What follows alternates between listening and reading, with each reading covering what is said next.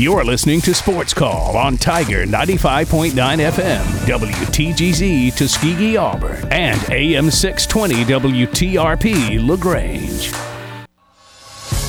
Since 1995, Alabama's sports talk leader, Tiger Communications, proudly presents Sports Call. It's time to join our Sports Call crew as they discuss the latest headlines and happenings around Auburn and the entire sports world. To be part of the show, give us a call at 334 887 3401 locally or toll free at 1 888 9 Tiger 9. We're taking phone calls all show long and want to talk about whatever you've got on your mind. And now, coming to you live from the loveliest village on the plains, Auburn's first and Auburn's favorite sports talk show, Sports Call. Welcome, Auburn, into the Wednesday edition of Sports Call live on Tiger 95.9, the Tiger.fm, and the Tiger Communications app. My name is Ryan Lavoie, and today on the show, I've got Kam Berry and Tom Peavy with me. Uh, no wacky Wednesday today, but we'll have a couple of uh, random topics maybe uh, throughout the show, or at least towards the end. Maybe we'll get uh, Tom's full review of the wings he ate last night and that sort of thing, uh, and uh, evoke some food conversations. But otherwise, today, burrito. uh, yeah, uh, Kam had a, a, a self-made burrito uh, earlier today, which he's proud of, and uh, so we might get into food later. But uh, this is a sports talk show, so some of the topics today we'll have for you. Going to talk some college football realignment, continue news. Uh, with the Big 12. Also, talk some Atlanta Braves as the Braves got a big win to open the series against the New York Mets last night. Uh, also, have a breakdown uh, towards the end of the show of the NBA Finals, previewing Game Three tonight uh, as the series goes to Miami, and of course some other things that you want to call in about on our Auburn Bank phone line at 334-887-3401 locally or toll free one triple eight nine at Tiger Nine. Again, Ryan, Tom, and Kam with you here this afternoon. We'll start with you, Kam. How are you feeling today? I'm doing great. Uh, enjoying an awesome Wednesday. Uh, ready to watch Game Three of the NBA Finals in Miami tonight. Um, not sure who I really think is going to take it. I, I am just I am glad that this series is. It doesn't seem like it's going to be um, a gentleman's sweep or a sweep or anything under the um, anything like that. But I could be wrong. Denver could reel off three in a row. You never know. Um, but you know, obviously, the biggest news going on right now is about the PGA Tour uh, merging with LIV. Um, some pretty crazy stuff. If I were a PGA Tour player, I would be massively, massively upset, um, as they are, and they have every right to be. Um, PGA Tour basically said, you know, that all of this was wrong and un-American and different things like that, and not take the money and and um, and to stay loyal to the tour, for the tour to kind of turn around and basically stab all the players in the back and say, hey, we're going to take this money um, and we're all going to be under one entity anyway. Um, so I would be highly, highly upset if I were a player, especially you know guys like Rory, who's been very outspoken. Uh, I feel for him.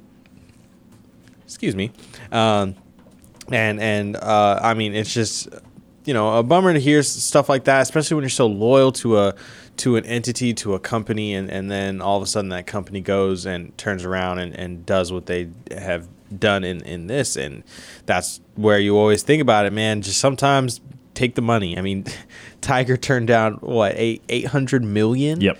I, I mean, just I mean that's ridiculous. And, and he lost eight. I mean, and all these all these other guys that went to the LIV tour made all of this money that they that they were getting from playing and now they get to come back and still be a part of everything that that that entails being part of the PGA Tour, um, different cups and different things like that. So I would be highly upset, highly insulted um, if I were um, a player. They're calling for new leadership. I honestly don't disagree. I mean, things like this is it's a, I mean it's it's a big deal. Um, so yeah, and then also hearing about Messi, he'll be in the U.S. That's pretty cool. Um, joining Inter Miami after leaving PSG, I think that's a that's a huge deal for soccer in the United States. Uh, I think that's I, I think every Inter Miami game is going to be sold out for the entire season. I mean, it's going to be I mean home and away doesn't matter. Wherever wherever that team plays, um, uh, once Messi joins, they that that stadium will be absolutely packed out. Um, so that brings some some real excitement to soccer in the U.S. So uh, yeah, I'm doing great today. Yeah, no, those are a couple of uh, unique storylines that obviously we don't always talk about some of those sports, but they are very relevant storylines. Oh, we yeah. talk uh, some PGA Tour and LIV today. I don't I'm even sure like we'll- soccer like that, and I'm excited. Uh, so I'm sure we'll talk a little bit more about that uh, PGA Tour and LIV merger. Tom Peavy also on the show. Tom, how are you doing? I'm I'm doing great, and uh, unfortunately, I just found just found out some bad news. What? The Iron Sheik has passed away Earlier today. earlier today. 81 years old. Man, I followed him on Twitter, and uh, you know, old school wrestler that I followed from Oh, my definitely. childhood back in the day. Uh, I mean, I'm just now seeing that news, so that's kind of shocking. But uh, other than that, uh, yeah, man, doing great, and uh, just ready to talk some sports Absolutely. and maybe some chicken wings. and maybe some chicken wings. uh, that's the thing. Even when we don't have like a, a formal wacky Wednesday like we did last Wednesday, uh, we still can uh, still divulge off the beaten path a little bit. Uh, Kam, did, did we ever tell you about the results from last wacky No, Wednesday? you didn't. No, okay, uh, so I here are some highlights. Again, I know we're seven minutes into the show today. We're talking some other things, but here's some highlights. Um, n- only one person got Coke, which Really? is shocking. TP was the only one that got Coke, It tasted flat. Which it wasn't because I confirmed afterwards that it was not, Right. and that it didn't expire till August, and Interesting. uh, it was totally normal. Um, Tom, please tell Kam as I answer the phone um, how how uh, how people distracted you from the fact that you were going to get the root beer correct. Oh yeah, so so we got to the you know we had gone through a whole bunch of the sodas and Right. I, got to the one as soon as I smelled it, I was like, okay, well that's root beer. Right. Tasted it and I was like, that's A and W root beer. That- that's A and W. I was like, that one hundred percent that is A and W root beer. And then Right. uh, I think Brent was like, it might be Barq's. I was like, that is not Barq's root Ah. beer. That is A and W. Then as the talk got, they started saying maybe mug, and then I started thinking, I was like, mm, that does kind of taste like maybe mug Oh, root beer. no. And I was like, oh, you know, I'm going to go with mug, and uh, it was A and W. They started getting. Oh, they Yeah, I got, was like, they got in your head. Yeah, I had it from I had it from the Yeah, he had it. I was like, that is A and W root beer. I was- One, I was like, one hundred percent. Always trust your first instinct. Oh, I know. Always. So that one hurt Tom, who ultimately finished last by one. It was uh, six out of eight for Brooks. Okay. And then TP and Brant got five out of eight. Tom got four out of eight. The other thing that crushed Tom is that he does not drink the zero or Right. anything that's not the, the normal Right. soda, so he did not get two of the three zeros. I could tell they were a zero, but I just didn't know Which? which was which. Yeah, It was just like I, it, it, it tastes like a diet drink, but I don't know. Um, so so pretty decent results, but no one just absolutely floored it. And Right. again, the Coke thing was fascinating because you know you, you guys played off like oh the Pepsi Zero Sugar ruined the t- the taste buds or whatever. But I, my thought was, if something was so bad to y'all, wouldn't you have figured out something that was so good? Yeah, right yeah. after that. Yeah, but we, what we were thinking is that the it was so bitter that we were thinking that bitterness in our mouth lingered and it caused that Coca Cola to taste flat. Man, it was fascinating. It- I mean, Because that definitely did not in any sort of way taste like a Coca Cola that I have ever drank in my entire life. Yeah, unbelievable. Yeah, Yeah. unbelievable. Because again, we uh, showed him the date on the bottle. Right. I Had, a, had right. a couple sips myself. I was like, no, this is normal. I don't know. So uh, funny what that did to the taste buds. But uh, we had a good time last week. We'll have another one of those in the future uh, for sure. Uh, and we'll continue to have wacky Wednesdays. We had a town named Tuesday yesterday, uh, which was a lot of fun. We did Nebraska and New Mexico. If you missed that, you check- check- Nebraska. yeah, check it out on the Sports Call podcast presented by Coca Cola. Um, all right, so uh, before we get to our first break and our first phone call of the day, again, Kam, you already gave some of your thoughts there on the uh, the PGA Tour uh, LIV deal. Again, just to kind of uh, reiterate some of the things we said uh, yesterday. Really a shocking announcement, and Oh, that's yeah. why we're talking at length about it. It would have come up at some point, just the merger itself, because that's still huge news. But the fact that really no one outside of a, a small group that were in the room knew anything about I, oh, I think that's also one of the more insulting things as well. It's not saying, it, it's not, hey, we're doing, we're, it's not getting all the players together, the PGA Tour, hey, we're doing this merger. We're just letting you guys know the news is about to break. They found out on Twitter live, Yeah. like we did. I woke up like a normal person, like we did. I woke up at like ten. Yes, I get to sleep till ten. Haha. Be- um, well, I work from ten thirty or eleven to six six thirty at night. Still eight oh, hours, but but my day starts later than everyone else. There's some inside baseball. So I woke up at ten, and I saw the tweet, and I'm like, oh, this must be a fake account. There's a lot of these out there now. gosh. And then I saw another one, and I saw another one. Yeah. And I was like, oh yeah, wow. Yeah. What in the This is a world? thing. And I had to scroll that for a good 15 minutes to figure out the reaction, which obviously was not positive, especially for the players. I would, I would again. The players should be the most uh, of the PGA Tour. The players should be the most angry about all of this, um, uh, in terms of just not letting. I mean, just completely being blindsided. In all honesty, they, they you're not going to tell us. First of all, we've been we have out, been outwardly defending you.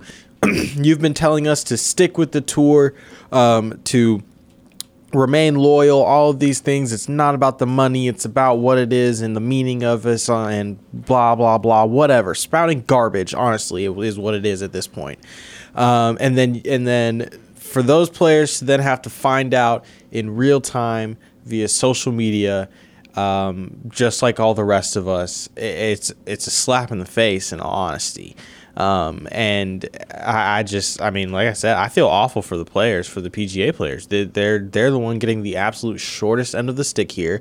They lost money. Um, they rejected. I mean, hundreds of millions of dollars to go play for this tour, um, play for LIV, and and now they they've lost out. The guys that went to the LIV LIV tour, they got the money. They're back in now. That now they get now they get to do what they they do. And Yeah. it- it's just it's just insane. Yeah, you know, it, it really is crushing for all the players. I think it's most crushing for those outspoken against LIV like Rory McIlroy, who, you know, you have the the money element to it for several of those guys, but you also have when you are um, the the head of you know the resistance to LIV, Right. and you are talking. You know, kind of ruining some relationships and, and antagonizing some uh, to to say that what th those people doing to LIV are, are it's not good for the game and it's not uh, good that they're doing that. Uh, to then have to be associated with everyone and obviously lack the money, but also, you know, if you believe that that was a uh, an immoral choice to go and take Saudi Arabia's money, basically, then well, now what do you do? Because this is golf now. Like these Yeah. three forces, because the European tour is in on this as well. as well. All of this is connected now. Sounds like a uh, um manifest. it's all connected. it's all connected. Uh, I've uh, sidebar on that later, but uh, I, you know, I don't see how comfortable you are playing for Yeah, it because I- you know that that money is involved here with all of it, and it's Right. all all the major golf is now included in Yep. this. Um, so t- inherently, to be a professional, to be involved with this, you've got to be involved with this, and it, it means that Saudi Arabia's money is is involved. Uh, so it's a rough deal for these guys that did not want to take that money. Now, you know, on the surface, if the mo- if the money had not come from a dark place, then you'd say, "Oh, well, it, you know, LIV's awesome for the golfers. You get paid Right. more to do less. They don't have as many tournaments. Yeah. They have some janky stuff. They play three rounds Right, instead of right. four. Like that's Well, almost yeah, the American dream yeah, to make more to do Right. less. Absolutely. Uh, but it, it's again, it's the uh, it's where that money was coming from, and then also, you know, I mean, some could find, I mean, that they're or super serious. Some could see it as not a good direction for the game that you do want four rounds versus three, and you don't like the team style of play Right. too. So I mean, there, there could be some golf elements to it that you wouldn't like about LIV, but I think that the overwhelming majority would say that it's just not a, a very moral decision. So for these guys to have to be have to be a part of that uh, is is got to be frustrating to them. And then you know we talked a little bit yesterday about what the future will hold, and, and Tom was pointing out that um, you know these three can still operate the way they want to operate, Right. which is which is important for them. So because I personally, again, I am not attracted to the team style. I don't think that it's. Yeah. I don't think that it's. It, it's a non-starter for me. Yeah. Um, so I don't want that to go be all golf here. Right. But um, certainly it's going to allow people to hop back and forth. The the tournaments that are truly prestigious on the PGA Tour, like one we had last week with the Mo- Memorial, which is um, Jack Nicklaus's tournament. You know, you can go and hop onto that now uh, if you're a, a LIV golfer, but then you can do your your little stuff at at Trump Doral or, or whatever Right. course you know they're going to that's only nine or ten in the schedule. So it's like you can you can get these guaranteed bigger purses over on LIV for three rounds of golf, and then hop into the prestigious ones in the PGA. I mean, the, They're the gonna make LIV so guys much won money. in this. Yeah, they're, they're gonna make they're gonna make so much money. They they won, hundred percent won. Yeah, they did, uh, and I mean, and so did Saudi Arabia. Because Saudi, because the Saudi, the uh, that public investment firm from Yeah, Saudi I Arabia, mean, they're buying golf yeah, they they they are the the the sole uh, proprietor. Proprietor and investment Yeah. group of all of the golf stuff now. Yeah. So, so yeah, Again, and big win for the all the LIV folks. and uh, for the PGA Tour to kind of yield to that too, when they still seem like they were in the position of power, again makes it all the more shocking that that the money won out that easily. Again, we get that that money drives a lot, but uh, the the staunch stance It's always that the it's PGA always Tour surprising originally. yeah. It's always surprising what what that sellout point Yeah. really is. Yeah. So uh, we're going to go to our first time out of the show. When we come back, we'll go to the Auburn Bank phone line for the first time. Also, a little bit later, birthdays in sports. You're listening to the Wednesday edition of Sports Call on Tiger 95.9. Don't want to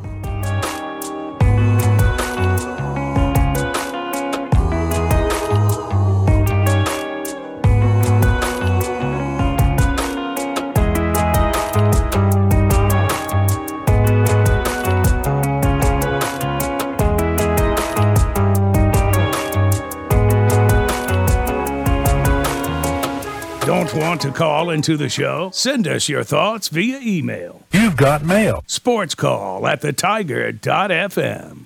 Now back to Auburn's first and Auburn's favorite sports talk show, Sports Call.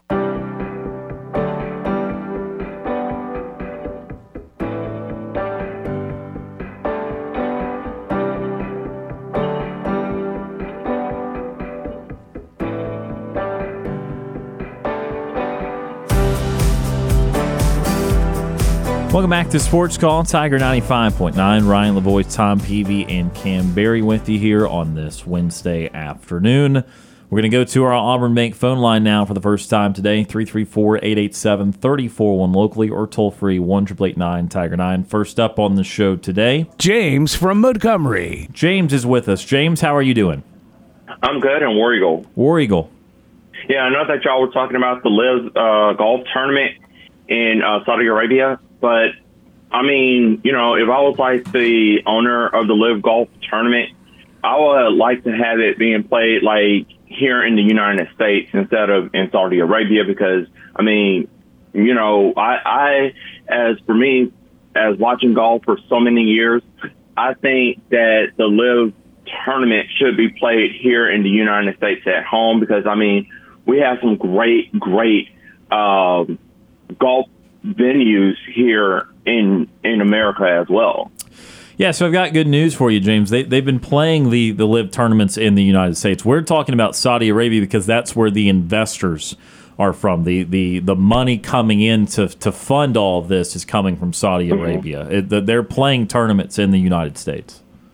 Oh, okay, okay. So now now I get it because um, you know if if the money is coming in from Saudi Arabia to actually help you know you know push the LIV tournament here in the United States, I mean that's a really good thing that uh, Saudi Arabia is actually helping us to uh, fund you know this tournament as well, and I think this tournament should. You know, there there are some great venues here in America that that really look really nice. You know, I mean, like Pebble Beach or, uh, you know, some some some of the major uh, PGA Tour courses that I've seen over over over time as well. Do you like TPC Sawgrass with the island hole on 17? Um, yes. Now that is a really nice golf course. If I was a professional golfer, that would be one of my favorite courses that I would like to play. That would be like my course number one that I would like to play there in uh in Sawgrass because with with the hole 17, that that will be a really. I mean, for me, if I was a professional golfer, that would be the hardest uh, course to ever play on as well. Yeah, there's a lot of water on that course, you know, and it is a public course. So we, we I mean, you got to fork over a good bit of money, but About we two hundred dollars. Yeah, but uh, I think it's even more than that. I think Uh, maybe off season be two hundred, but I think on the, during the normal time would be four hundred or so. But anyway, you, it is a course that we all could play uh, if we fork over enough money. But uh, yeah, no, there are some great golf courses out there. Yeah, because I mean, golf is one of my favorite sports. Um, you know, it, it actually happened to be one of my favorite sports because I do like to play miniature golf as well. And and let me just say that I'm a pretty good uh, miniature golfer at, at that. Yeah, you know who also was a good mini golf player? Oh, JJ Jackson, former host of the show. okay, okay, maybe uh, maybe me and uh, JJ, we might uh, have a little uh, friendly uh, wager, a little friendly uh, rivalry tournament, a golf tournament as well. Absolutely, I'm gonna I'm gonna talk to him about it later, and uh, I think we should set something up. Okay, sounds good. Um, well, I mean, with with the LIV uh, golf tournament, um, I, I think it should stay. You know, because I think you know, with a lot of players, a lot of uh, you know, PGA players that played in the PGA Tour. I mean, they should. Uh, I mean, I, I've seen some great players that play in the LIV golf tournament, like uh, Jack Nicholson. Uh, who else uh, that's in the LIV tournament that I've seen. Uh, Tiger Woods at one point in time, you know, years ago, he was in the LIV golf tournament. Yeah, so Tiger has stayed in the PGA Tour. Uh, Jack Nicklaus is someone that uh, retired a a while ago. He runs a golf tournament in the PGA Tour called the Memorial that just wrapped up last week. But I know some of the big golfers that LIV are like Brooks Koepka, Phil Mickelson, Bryson DeChambeau, those type of guys. Yeah. So, um, when do you think that the LIV tournament, golf tournament, will be like uh, televised sometime real soon? Yeah, usually they can't come on the CW. I don't know when the next uh, LIV tournament is. They do about one a month, so I assume at some point here in June they'll have another one. But I'm not sure when the next one is. Okay, because I've um I, I watch most of the golf tournaments on the Golf Channel, and I've been wanting to see if the LIV Golf Tournament is going to be on that major network as well. Yeah, not on Golf Channel, at least not yet. You know, we, we'll see what the TV rights uh, maybe change as with this partnership next year. But everything's going to kind of operate the status quo this year, so it'll be on CW. Yeah. Um, well, with the Auburn uh, football season coming in right around the corner, uh, where do you see Auburn actually making it to the SEC uh, playoffs this year? Yeah, so I don't think that will be happening uh, this year. I, I think again they're going to be around a uh, seven or eight win team this year. Uh, that would not be enough to get them to Atlanta for the SEC championship game, but uh, they will be competitive in most, if not every single game, just no matter who the opponent is. Uh, but I, I think they're they're, they're going to have to figure some stuff out. Obviously, a lot of rebuilding, and they have brought in a lot of new talent, but uh, I don't think they'll be going to Atlanta this year. Yeah, because um, if well, these will be my top uh, uh, six or seven teams in college that might want to make it to Atlanta this year. I will have to say I'm seeing Florida, no Florida uh, State. I'm actually seeing Florida State. I'm seeing uh, Tennessee. I'm seeing LSU, and I'm seeing Notre Dame playing in Atlanta. Uh, is that uh, for the college football playoff? You mean? Yes, for the college football playoff, because every year they always uh, like the people in Atlanta. They always pick. Uh, it, it's a certain amount of people that pick who's uh, who's going to play in Atlanta, and the fans that travel to Atlanta to go and see that same or see those two teams play in the college football playoffs. It's the same teams. It's the same two teams every year. And I think for me as a college football fan, I think give another give other universities a chance to make it to the college football playoffs as well. Uh, so I, am thinking that the the next one uh, is in NRG Stadium in Houston's where the next college football playoff championship game is, and then they'll have a, a bunch of different sites in 2024 and 2025. Um, mm-hmm. You know, I, I, I they I mean they are going to be expanding the playoff, so more teams will be getting in starting in 2024. So there will be more teams making it in just two years. Yes, because um, next year um, I, I really don't want to see another rematch between Alabama and Georgia because that is the that's going to be like the same uh, that's going to be like the same movie that I've already that I've already watched. I want to see some new teams actually playing in the playoffs in Atlanta. You know, I want I would like to see uh, Notre Dame or uh, Penn State or uh, Colorado. You know, a, a, a different a different uh, team that's going to play in Atlanta as well. I just, I mean, I just don't want to see the same two teams that I've already seen before. You know, I've already seen Georgia and Alabama play, you know, in the college football playoffs for, you know, I don't know how long had they been playing, but that that that rivalry, it, it, everybody's going to know Georgia is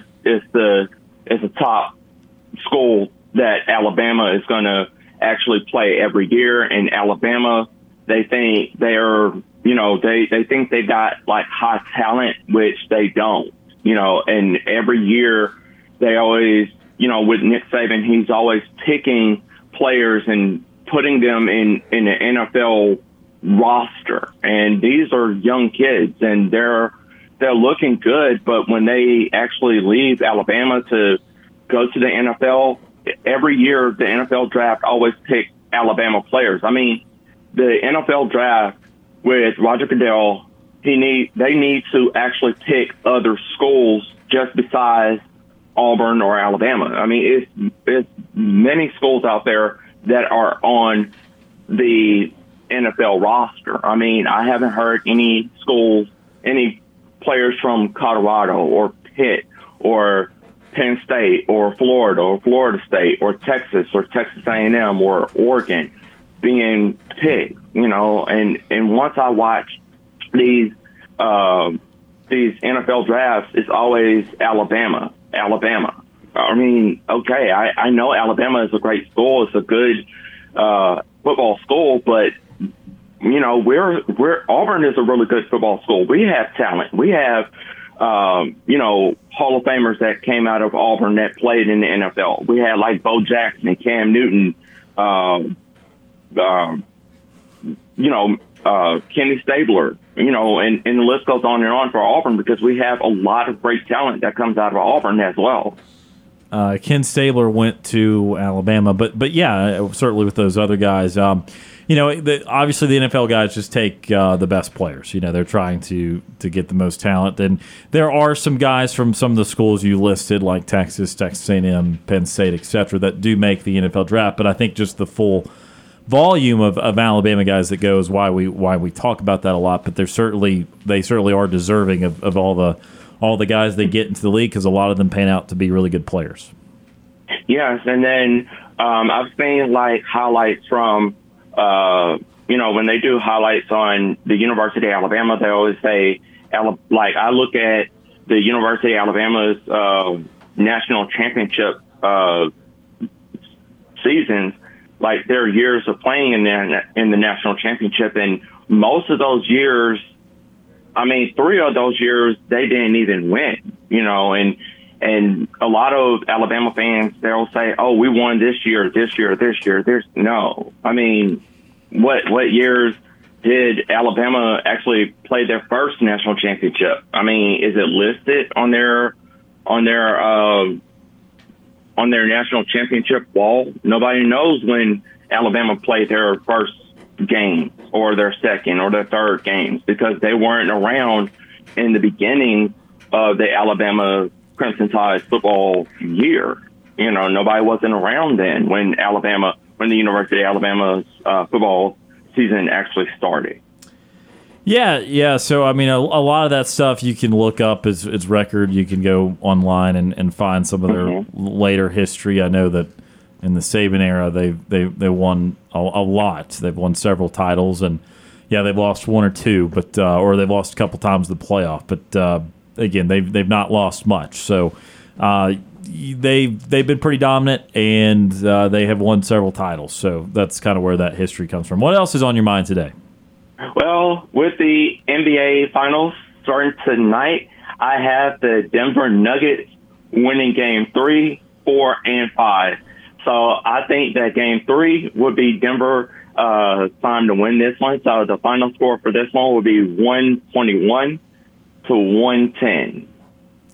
All right, 121 110, high scoring game in Miami tonight. Yes, as well, because I'm actually seeing uh, the Joker actually playing a lot of his uh, major skills and uh, seeing if he's going to actually uh, sweep the Miami Heat tonight.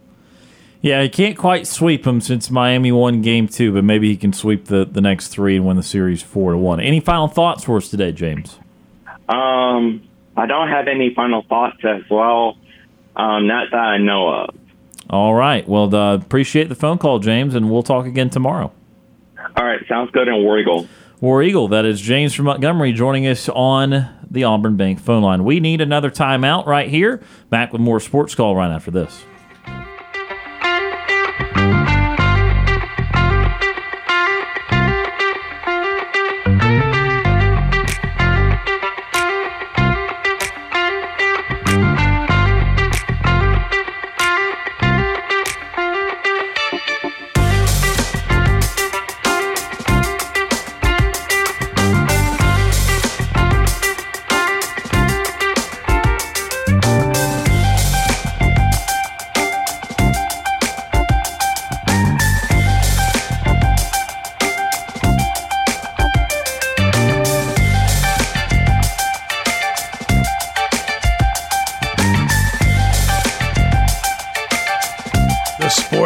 Crew wants to hear from you. Give us a phone call at 334 887 3401. This is Andy Burcham, voice of the Auburn Tigers, and you're listening to Sports Call on Tiger 95.9.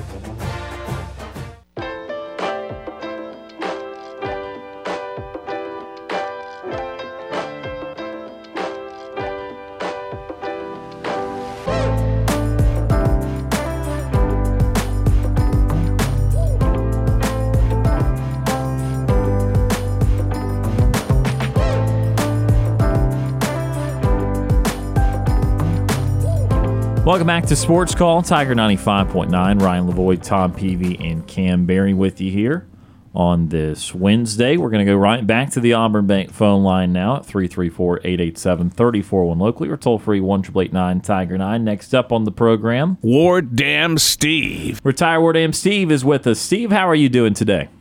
Good, gentlemen. Uh, thanks for taking my call. Uh, I hated that I was a little bit late yesterday, but you know, let's get to it. Uh, Tom and uh, is it Kam? Yes. Okay, Yes. Enjoyed your your your beginning uh, uh, comments on this LIV merger with uh, Yeah. PGA. And I tell you right now, guys, uh, after seeing uh, the movie Stephen King's uh, uh, the uh, the Boogeyman, that was no nowhere near as scary as what this merger uh, is for me, anyway. Okay. Uh, and I'll tell you why. Who said the following, guys? This is a quote. Have you ever had to apologize for being a member of the PGA Tour? Oh, no, I don't know who said I that. did Oh, see oh, it too, and I don't remember who Who said it? Jay Steve? Monahan. Jay Monahan. Oh, He once asked this of LIV golfers. gotcha. Oh, yeah, back when, uh, back a year ago or so. Yeah. So here's my here's my slant on it, and I've gotten this from I'm reading the the, the players. In fact, uh, one of the players, what's his name? Uh, I don't know this gentleman because I don't play obviously golf. Don't follow very much. Maybe you guys might know him. Dylan Wu W. Do you know who he is? Oh, actually, Nah, I- I I'm not don't. really familiar with him. Well, he said the following in his Twitter. Tell me why Jay Monahan basically got a promotion to CEO of all the golf in the world by going back on everything he said the past two years. The hypocrisy. Wish golf worked like that. I guess money always wins. at PGA Tour.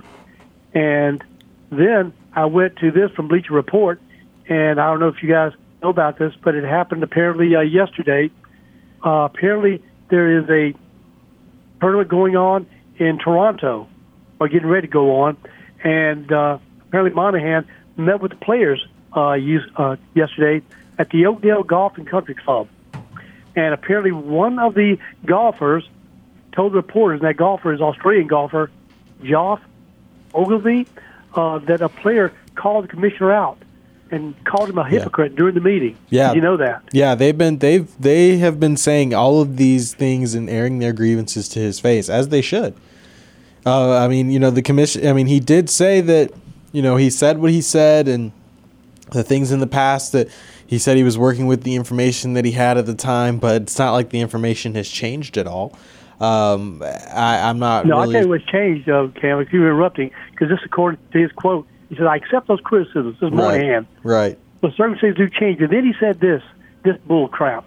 I think that in looking at the big picture, and in parentheses, Saudi money, and looking at it this way, that's what got us to this point. Yeah. So apparently their slogan is sort of like the SEC's, but turn around. In the PGA, money just means more. Yeah, uh, I mean, you know, like I said earlier, you know, it's it's it's interesting how you know how that price point. Everybody has one. Uh, it seems, uh, you know, money money talks. Uh, at the end of the day, that that's really what makes the world go round. So here we are. And yet, and yet, this was the same person who convinced the PGA players at that Yeah. time to stay with them, right? Absolutely You don't want to go to the other side, who what is getting money from a ruler, Saudi prince there, uh, who has been conclusively determined by the CIA that he was instigator of the hacking and dismembering and uh, killing of a journalist, Khashoggi. Right. Now, that's where this money is coming from. Now, I want to ask you this, guys. It says here that Monahan will serve as CEO, but the governor and chairman would be Yasser Al Rumayyan, who be the chairman. So, who has more power and say so? Is it him or is it Monahan? So he, he will have the kind of the business uh, side of the power, and Monahan has what's actually going on on the course, kind of an operational and event standpoint, from what I understand, Well- from what I read.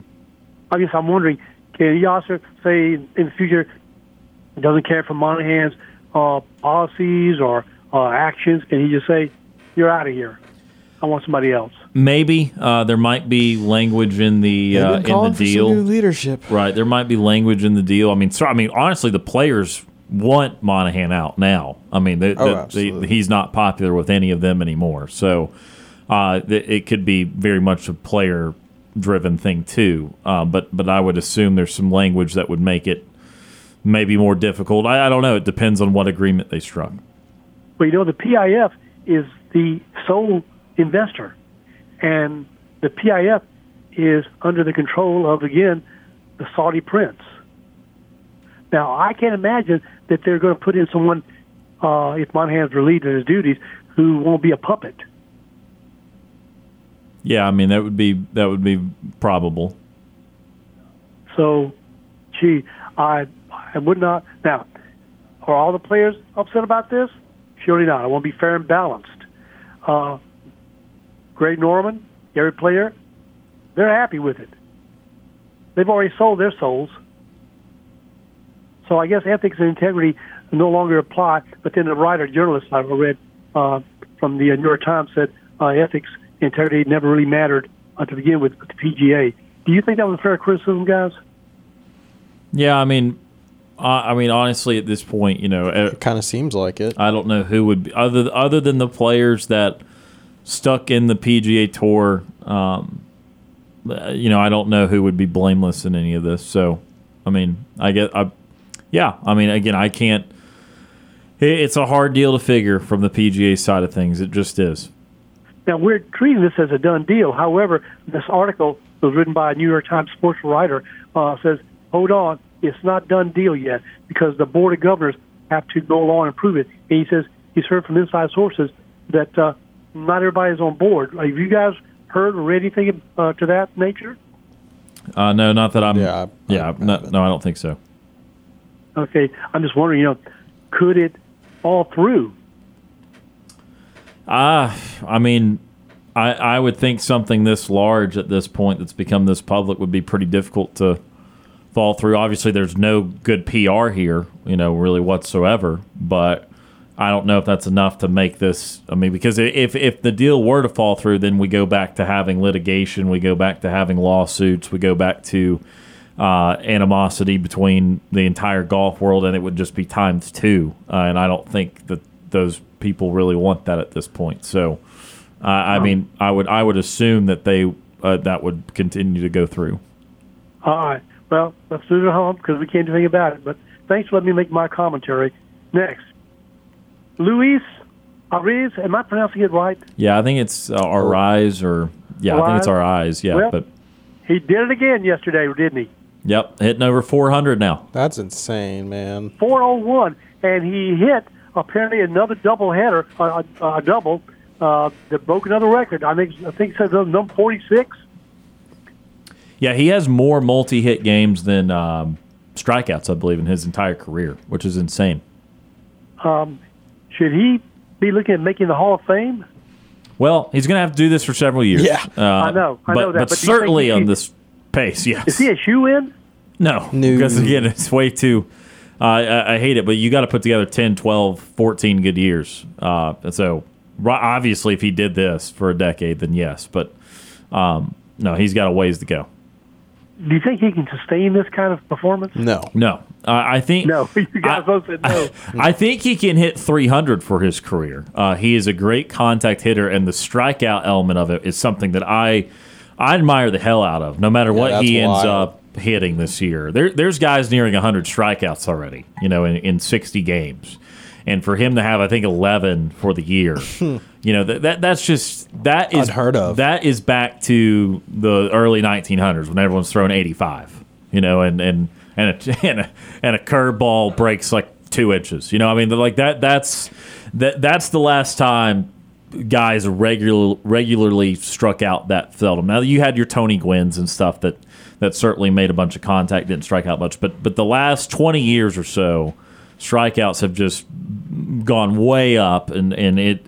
You used to get benched if you struck out as much as these guys get uh, get struck out. So I appreciate that in a world where the strikeout is is uh, is kind of overlooked. I appreciate that that matters to that guy, and that we're sitting here 60 games in the year, and he's on track for like 30 strikeouts, 25 strikeouts this year. That's great. Okay, so let me throw this maybe kind of a baseball naive question to you guys. How come he hasn't walked more? I mean, I I know he hasn't walked a whole lot. I I mean, I mean, why don't they just walk him and pitch It- around him? usually you pitch around guys you're scared are going to have powerful hits like home runs. So they're more And- worried about home runs. Yes, yeah, that, that's typically why you walk somebody. It, you, they're you're you're usually okay getting singled to death, and Arraez. Part of why he doesn't strike out a lot is he's not swinging for the fence. He's he's he's he hits some doubles for sure, but but a lot of his hits are singles. He does not have a lot of powerful hits. So usually pitchers will pitch around somebody or pitch more carefully someone they think they're going to give up a home run to. Okay, I got you. So they don't see him as a real um, run threat. No, and, and I think he's got five home runs this year, something like that, or, or no, just one home run this year. Um, so he's not a home run hitter. And again, you, Unless the bases are loaded. uh, was his one home run a grand slam? Then I, I No, I'm just saying, if the bases are loaded, then I pitch around him. Well, uh, but but even still, a single and a walk are the same thing. So I mean, he's not likely to have an extra base hit. So I'd rather make him put it in play. Although obviously he's got a great record of doing that. Uh, Yeah. So again, there's there's not a lot of situations where you pitch around him, and you know, as far as his batter's eye, obviously he's able to make contact with pitches out of the zone and fight pitches off. So, uh, you know, he's definitely not a high walk guy, but obviously with what he's doing, he doesn't need to be. All right, let's move on to good old Auburn sports. I just got an email uh, from uh, the Auburn uh, Athletic Department for the upcoming football season tickets. Now, are you, you guys um, season ticket holders by chance? Uh, No. no, none of us are. No. Uh, I'm not that wealthy either. So I went to see, okay, what are they, because it says season tickets are now available. So, well, let me see what they're going for. So I don't think they're too Alright. crazy this year, are they? Well, uh, for me, it's crazy. Uh, if you want section uh, E, um, 30, uh, see, well, uh, 30, section E 30, okay? Uh, seat availability says it's low, but in order to get those seats, you're going to have to uh, be paying not only $765 for the tickets, but a $3,000 required donation. Oh, that's where they get you. Okay. So uh, there we go for that. Now the cheapest ones I'm seeing at in the upper section uh, was to like, uh, and I sat in those by the way. Uh, I was in section. Uh, I'm sorry, uh, row 63. I'll tell you, there is no row 63 because that is where the board is on the uh, north side. Uh, 63 is non-visible. It's at the very top. They weren't even numbered, you know. Uh, but those are going for some $765 also, by the way. But, but Uh, so maybe a less commitment to the athletics department or something. Yeah, uh, no commitment. And Gotcha. then the really cheap ones are in the nosebleed section on the east and west sides. They're going for four hundred ninety-five dollars. And I sat in those uh, seats one time. I got dizzy looking down. Um, so there you go. The, well, the real, I'll bring this up, guys. Is you know, it used to be that I could take myself and my kids, you know, and might spend maybe two, three hundred dollars for their tickets and for, for eating some food. Not anymore. Uh, it's getting to be where uh, I guess the average, um, you know, um, worker, blue collar work, whatever, you know, fan uh, for Auburn uh, is going to be pretty much invisible. Uh, your thoughts or comments? You think I'm over um, exaggerating this?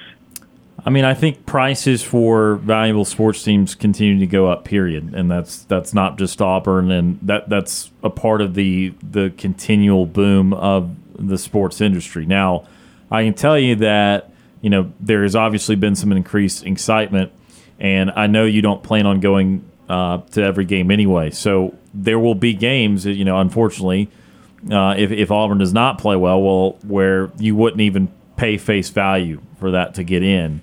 However, if Auburn's really good, then those secondary ticket markets go skyrocketing, and people will pay hundreds of dollars to get into the the Alabama game or the Georgia game. So, um, you know, usually it is still uh, still, excuse me, a deal uh, to be a season ticket holder than it is to buy tickets off the secondary market. Usually, again, unless the team is really bad. So, I mean, again, it, it's I get it. No one wants to pay more. I mean, th- th- that's you know, no one's just happy go lucky about Right. that. But the, but that's that's the trend in, in sports. And I know my season tickets for the Bucks have gone up every year, and they went up this year despite Tom Brady retiring. Didn't matter. So that that's just that's just how it goes, and uh, it's unfortunate. Again, no one likes it, but but that's the way it works.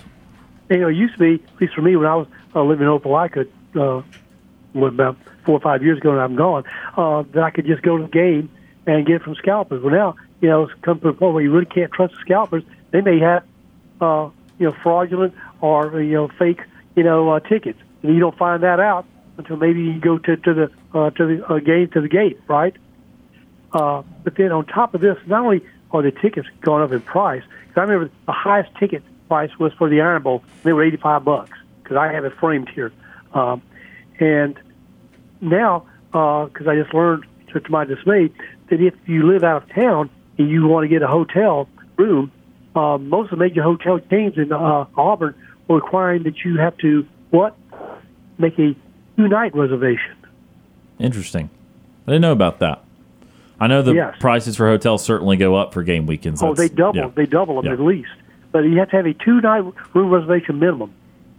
Yeah, I did not know that. But again, when you have high So, uh, demand, you can set a new, new, new set of rules. We are out of time for the hour, though, Steve. So we're going to have to let you go. Well, thank you for letting me whine and complain about that part. So, uh, with that being said, uh, thanks for your time, guys. And uh, if you like scary movies, I highly recommend uh, the uh, new Stephen King uh, Boogeyman. With that, guys, have a relaxing afternoon, and uh, we'll try to do this again uh, tomorrow. Until then, Warrior, guys. War Eagle Steve, appreciate your phone call. That is retired War AM Steve joining us on the Auburn Bank phone line. We are out of time for hour number one. Still to come in hour number two. some talk on the Atlanta Braves, and college football expansion. You're listening to the Wednesday edition of Sports Call on Tiger 95.9.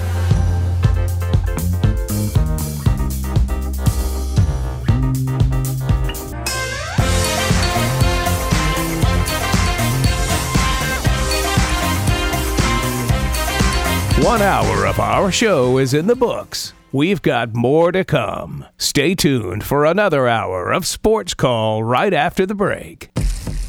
You're listening to Sports Call on Tiger 95.9 FM, WTGZ Tuskegee, Auburn, and AM 620 WTRP LaGrange. Since 1995, Alabama's sports talk leader, Tiger Communications, proudly presents Sports Call. It's time to join our Sports Call crew as they discuss the latest headlines and happenings around Auburn and the entire sports world. To be part of the show, give us a call at 334 887 3401 locally or toll free at 1 888 9 Tiger 9.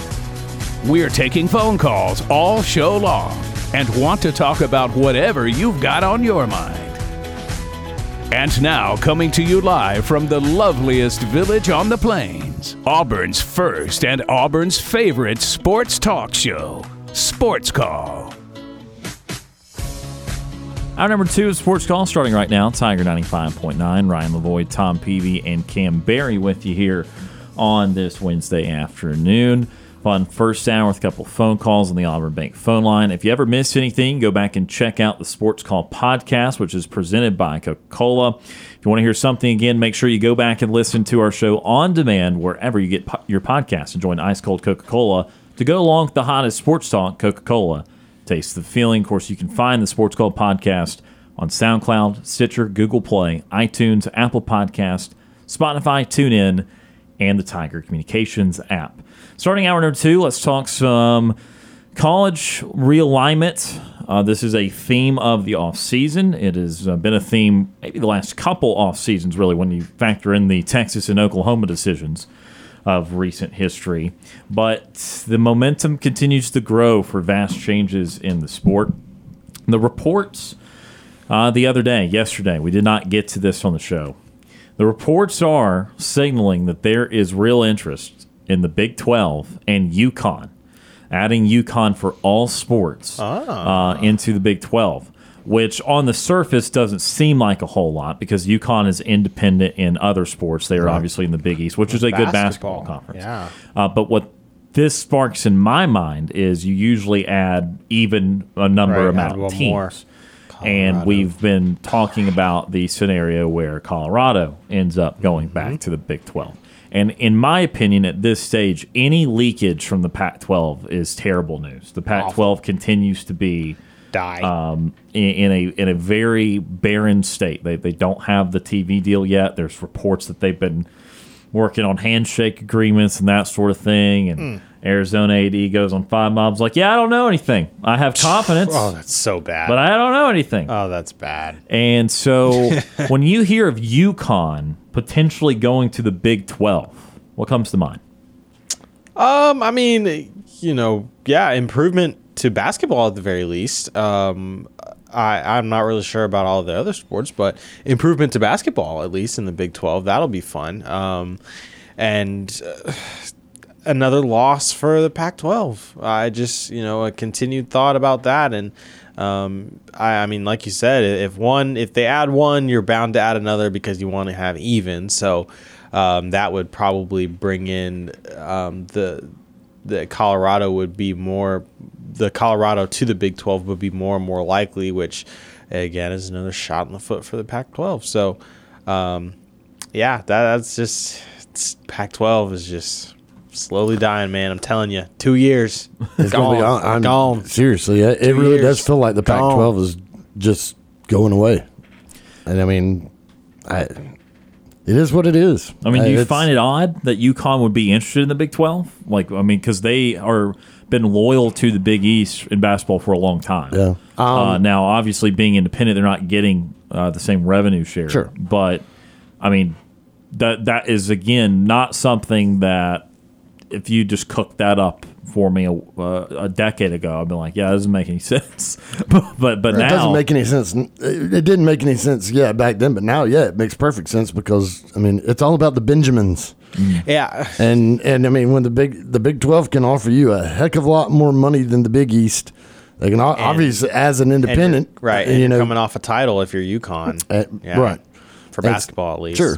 Well, and I mean, for basketball, it, it, they're already a big deal in basketball, so that's not. But I mean, these other sports, especially like football, I mean, they got to be salivating over the chance to, you know, we can actually grow our program now and actually do some things that we haven't been able to do.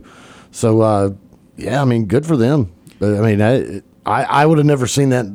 Like I said years ago, I wouldn't have seen that. But yeah, now it makes perfect sense. And of course, UConn will again stretch the, the limits uh, geographically speaking, uh, as Connecticut decidedly not near the, the normal footprint of the Big 12. But the good news for the conference is it has a numerical name and not a geographical name. So Right. you didn't say 12 of what. now, granted, you're going to have different numbers, and the Big 10 and Big 12 have been absolutely abysmal in actually staying true to their number it's kind of a, like if you try to describe this like we're used to this because we have grown up with these conferences. We know what their history is. We know the base teams in these conferences save for what's about to happen with oklahoma and texas. And and we we can operate under just jokes that these these conferences are not counting correctly any longer. You try to tell somebody that was moving from a different country that had no awareness for college athletics in america the yeah yeah the, the Big Ten they they they've always they have more than schools. They they did yeah. And the Big Twelve actually has less. They, the the team that has ten currently and and it's going up. And now now they're going up. Oh so they're going up to, to twelve? Well yeah for a little while but then they're going to go more twelve. Uh, and just be like then just rename your conference rename the conference at that point. Right. the Big Fourteen or the Big Thirteen whatever whatever you end up. I don't know. It sounds weird to us because we're Right. used to these names. Right. but like is that worse than ha- okay which one's worse because we've normalized the number thing but which one's worse not counting correctly having a different number than your your namesake or if having teams that are geographically not there like like if like okay for example I, I know this is basketball, but let me not use all the, the examples we always use. The Big East Conference mm-hmm. for basketball has Creighton. Creighton's not in the uh-huh. East. Omaha, Nebraska, decidedly not East. Like, are those type of things worse in your opinion than numbers just not I, being? I think the number thing is worse. I do actually, because Well, you I- can I mean, change that, yeah, I guess. but they're not. They're not doing it. So Well, that's they're just true. willingly like, yeah, I don't care. It doesn't Yeah, add up. We don't. Care. Well, see, but they they did it one time because that used to be the Big Eight. Sure. And they Yeah. changed to the Big Twelve. and the Pac-12 used to be the Pac-10. Yeah, exactly. So they can change the number. Pac-12 might have to go back to the Pac-10. Well, tell the Big Ten that 'cause they won't Pac-12 do that. might be the They're not doing Pac-6. The Big yeah, Big Ten is just stuck. Big. with it. Pac-12 Yeah. Don't care. be Ten. Pac-8, Pac, Pac-6, Pac-4, and then Pac No none. Pac. Yeah, no Yeah. Pac. Yeah, the whack is back. something like that. I you well, know Southeastern, you can just call it sort of the Southeastern Conference, yeah southish Southish Conference. Yeah, South-ish. yeah. Oh, well, because I mean, South all the teams at least are still south. They're although south. Missouri is is suspicious, but fine. You know, because Oklahoma and Texas are still south, no matter what, even though it's not south. Yeah, no, they are South. No, so the the south part's still hanging in there, uh, east relatively speaking. Yeah. But um, it, it, I don't know. It's not a big deal in the scheme of things. It's just, it's a joke, obviously. Just a I don't spitball. care. But but uh, it's just it's it is uh, it is funny to see all that now with UConn going into the Big Twelve. Again, this is reported. This is not gospel. This is not.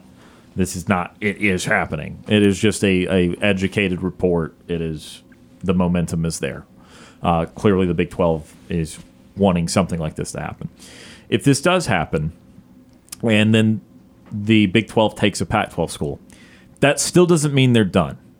That means that that round is complete. But there might be another round. And they've talked to a lot of the Pac 12 schools. They've definitely talked to Arizona.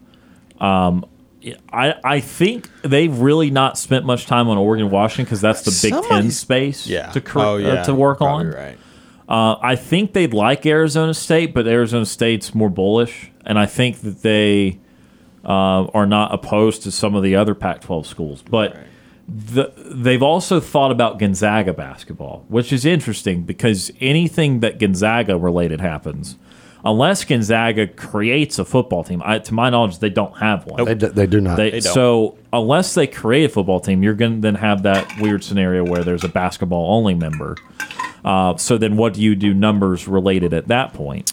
But, but obviously, there it, the could Big go Twelve no seems divisions. Like they are the only conference right now that is valuing basketball on at least a similar level to football. Even though They, they were the best basketball conference last year for sure, and they usually are. I mean, well, I mean, r- recently, yes. I mean, ten years ago, they would have had a couple great Yeah. programs, but it you know it would have been ACC, and then Yeah. Big Ten has certainly been up there. Right. Uh, the SEC is kind of relatively Getting newer there. here Yeah, in, in this space of having a, a truly deep league. I agree. The the thing that interests me though is obviously football is what drives. Ninety nine point nine percent of the changes, Right, right, except for maybe this one UConn change. Right. Uh, although it would drive it from UConn's perspective because that's how they get more money. That's how they get their team in the conference. But uh, it just fascinates me because all these other conferences are so hell bent on the football side of it. But the Big 12 recognizes on some level, at least there is some money to be made basketball. Basketball is a revenue generating sport for the successful programs. Absolutely. Um, so it is interesting that they're kind of like, well, we don't mind having a couple of basketball heavy programs, even if they don't bring much to the table football wise. Um, I kind of like it because some of these schools that they could target football wise are, are just they're rough around the edges football uh, from their football program. Like they've never been something, or you're ask you're still asking teams to be something they've never been. Like if like I, I've talked about the Pac-12 needed to go and get like San Diego State, Boise State, maybe Fresno State. So say for Boise State, like if the Big 12 for some reason got interested in like San Diego State, well, San Diego, you're still asking San Diego State football to be more relevant than it's ever been. And- Right. And, it might happen in time, but it might take a long time. Yeah, all right. But UConn's relevant, not in football, but as But a definitely. program because of basketball. Right. And it's incredibly relevant. Agreed. Gonzaga does not even have football, but basketball wise, you're creating a behemoth if you add UConn and Gonzaga. And again, I get it. It's still a fraction of what football is, but it is a fraction. something, It's yeah. actually on It's the pie, something. unlike Agreed. something like gymnastics or softball or something that just does not Does not. generate money. It does generate something. So I, it's a fascinating charge here. Now, again, I will say, although the Pac 12 is my least favorite conference in existence, uh, I still am not a huge supporter of let's just have the 20 team conferences with like three conferences that matter and Right. haves and have nots and all that. I, that's that's still not my ultimate goal here. But it is funny that the Pac 12, the self proclaimed conference of Conference champions, is the one in danger of not being able to hold championships because they wouldn't be operational. right. So I don't That's- know any any other thoughts on you guys. Uh, If you're the Big Twelve, do you like what they're doing with some basketball programs here? Do you think that they should be? I mean, I, I think this is the answer to this is obvious. Should they be uh, constantly up in the grill of all the Pac-12 schools trying to get them on board? What what what? what how should they be operating? Yeah, I mean, I, I, I mean, I think the Big Twelve. I think the Big Twelve and other conferences have to realize that the Pac twelve is steadily going away, and so yeah, you start plucking those teams, and uh, if if you want to focus, obviously SEC is going to have a, a huge chokehold on football, so maybe as Big Twelve, you want to try to become the the old the basketball conference, and so you you focus your energy there because you know you're not going to top football. You can still have some really good football programs, but understand that SEC is going to have that chokehold. And so, uh, yeah, start plucking some of those schools. Uh, I mean, if if the Pac-12 is going to go away, then they got to go somewhere. Yeah, I mean, ta start taking shots at these programs. I'm very curious to see with the Oregon how long they will hold out because the Big Ten. I mean, they're they're gonna come calling at some point, right?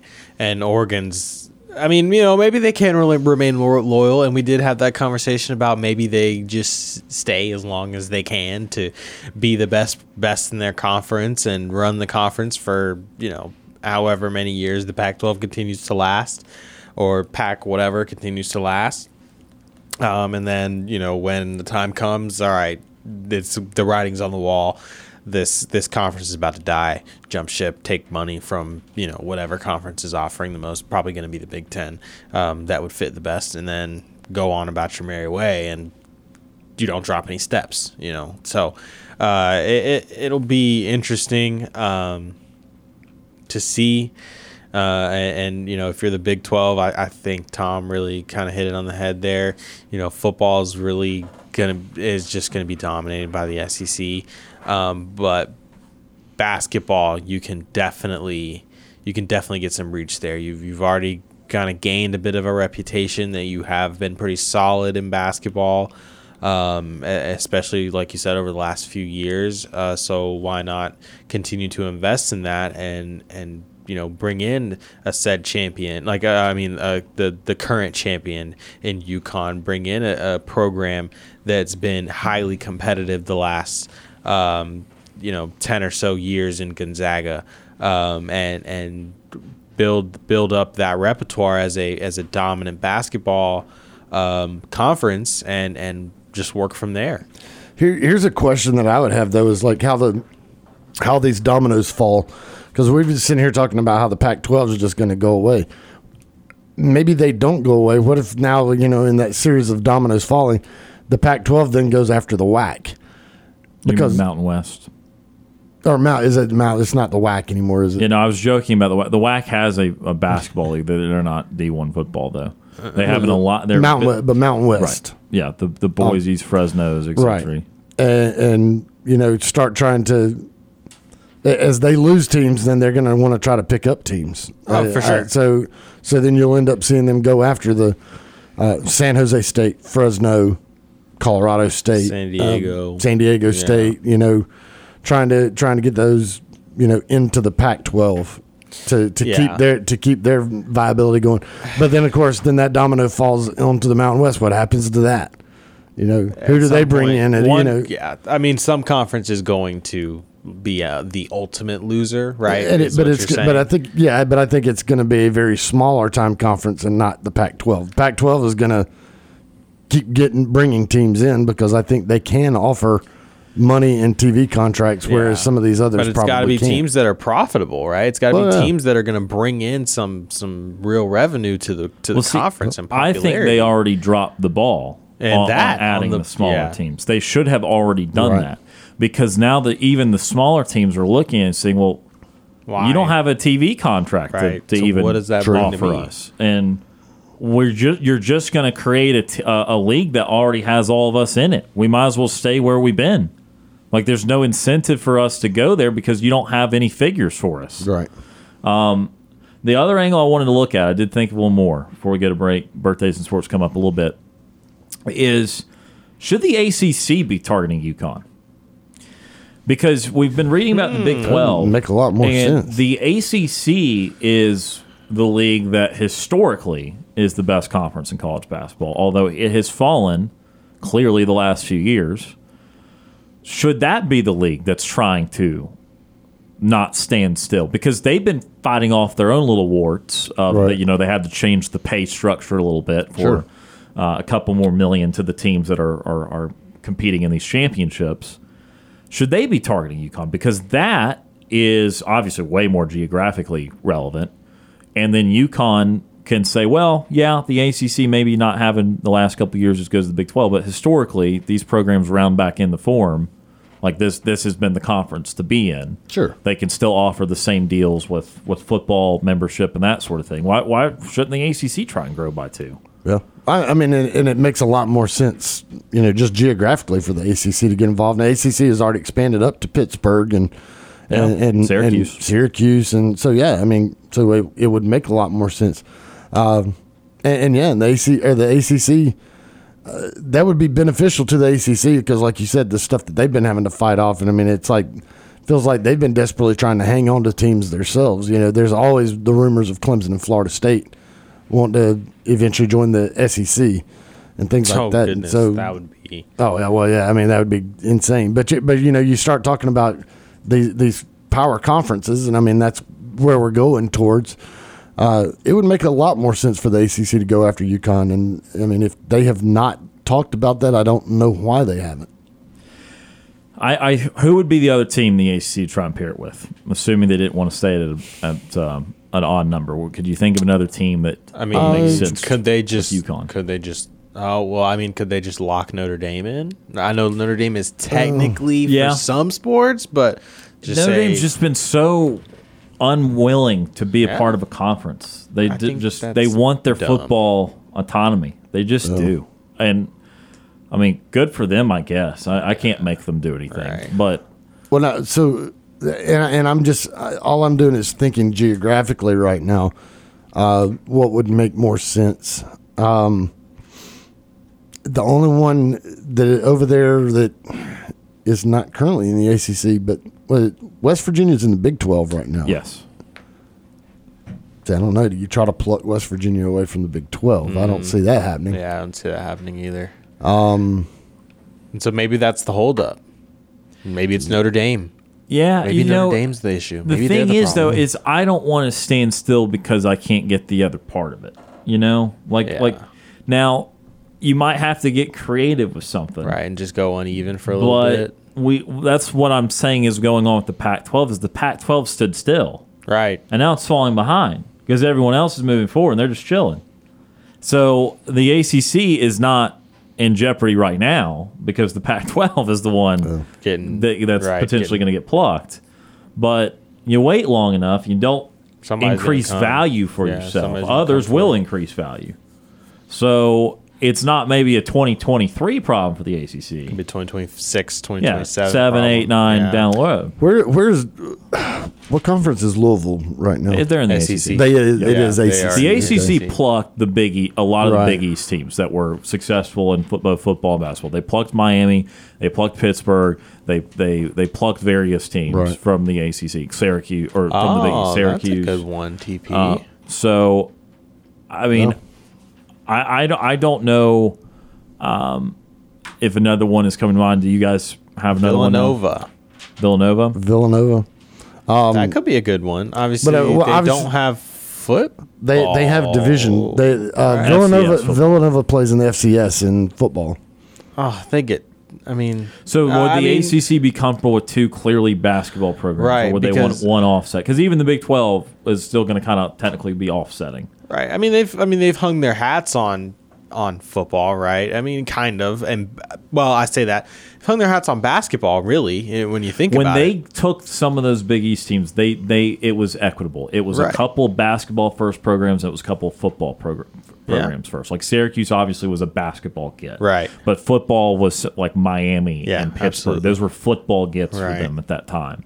Um, and it so happened that actually over time Miami is now becoming one of their better basketball Yeah, programs. right. But they tried to have and and then again when they added Louisville too, uh, which was later, but it was still kind of from the Big East AAC model.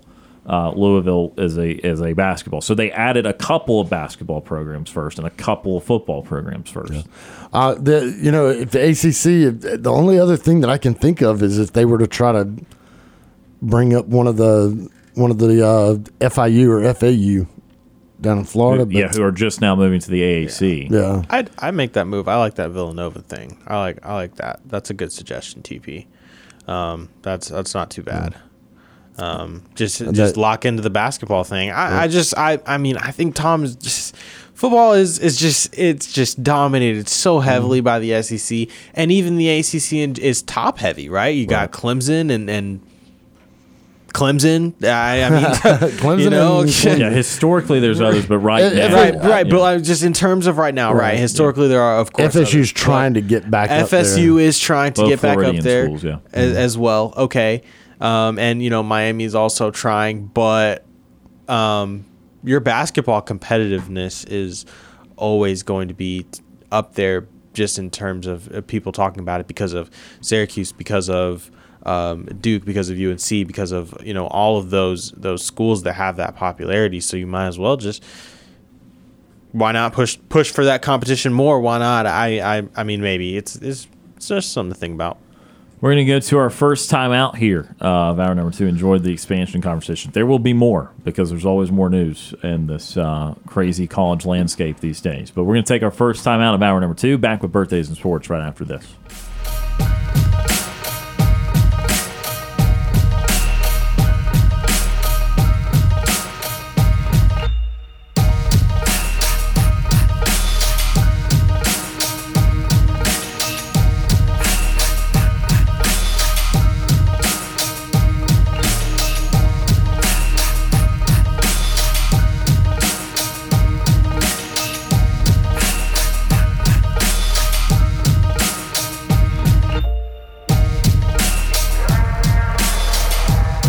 Tuned. You're listening to the multi time Abby Award winning Sports Call. Want more Sports Call? Check us out online at sportscallauburn.com.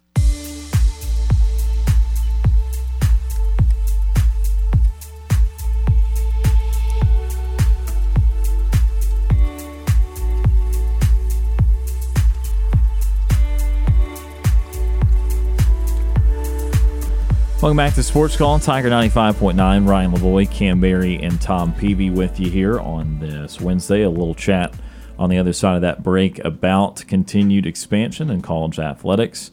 Uh, rumors that the Big 12 are making progress with UConn on a potential uh, membership that would include all the sports. Uh, but again, not not final, not is happening, just on a road that could lead to that.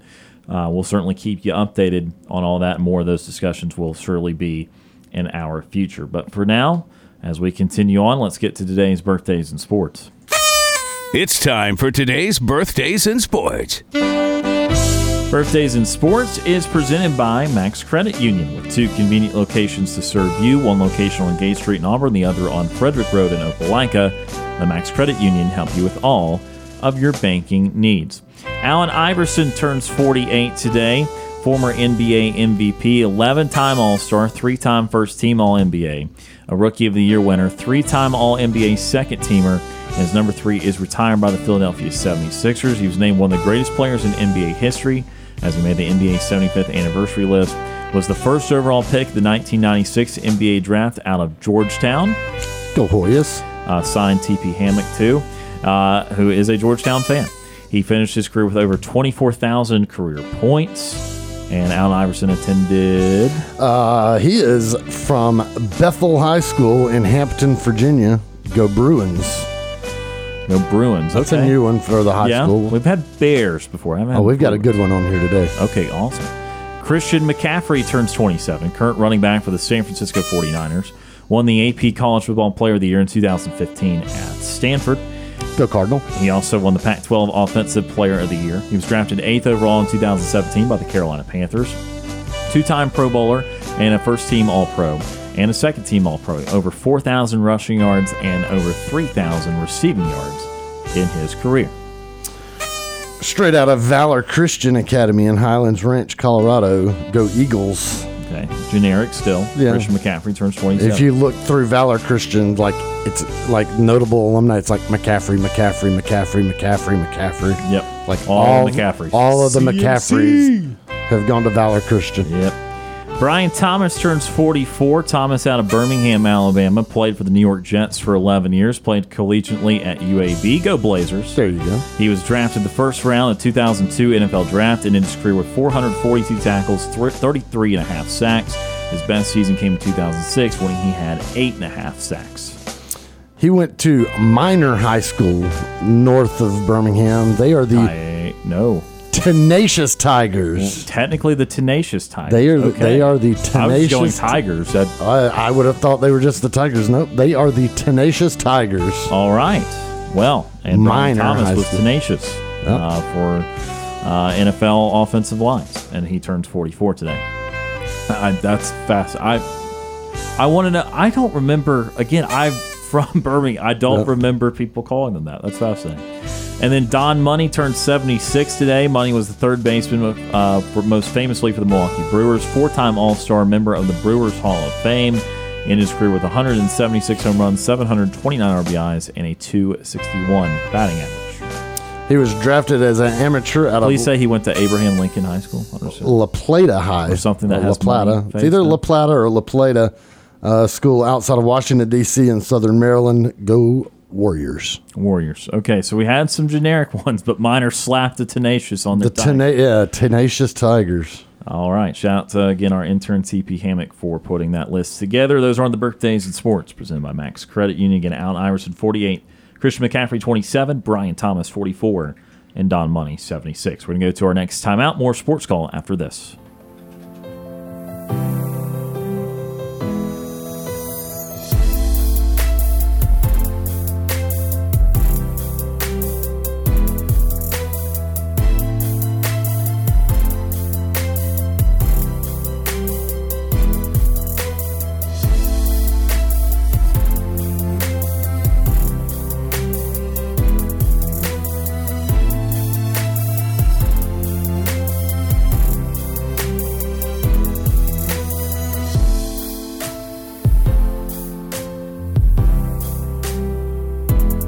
We need a timeout. Sports Call will be back after this quick break. I'm Britt Bowen, voice of Auburn women's basketball and Auburn softball. You're listening to Sports Call on Tiger 95.9.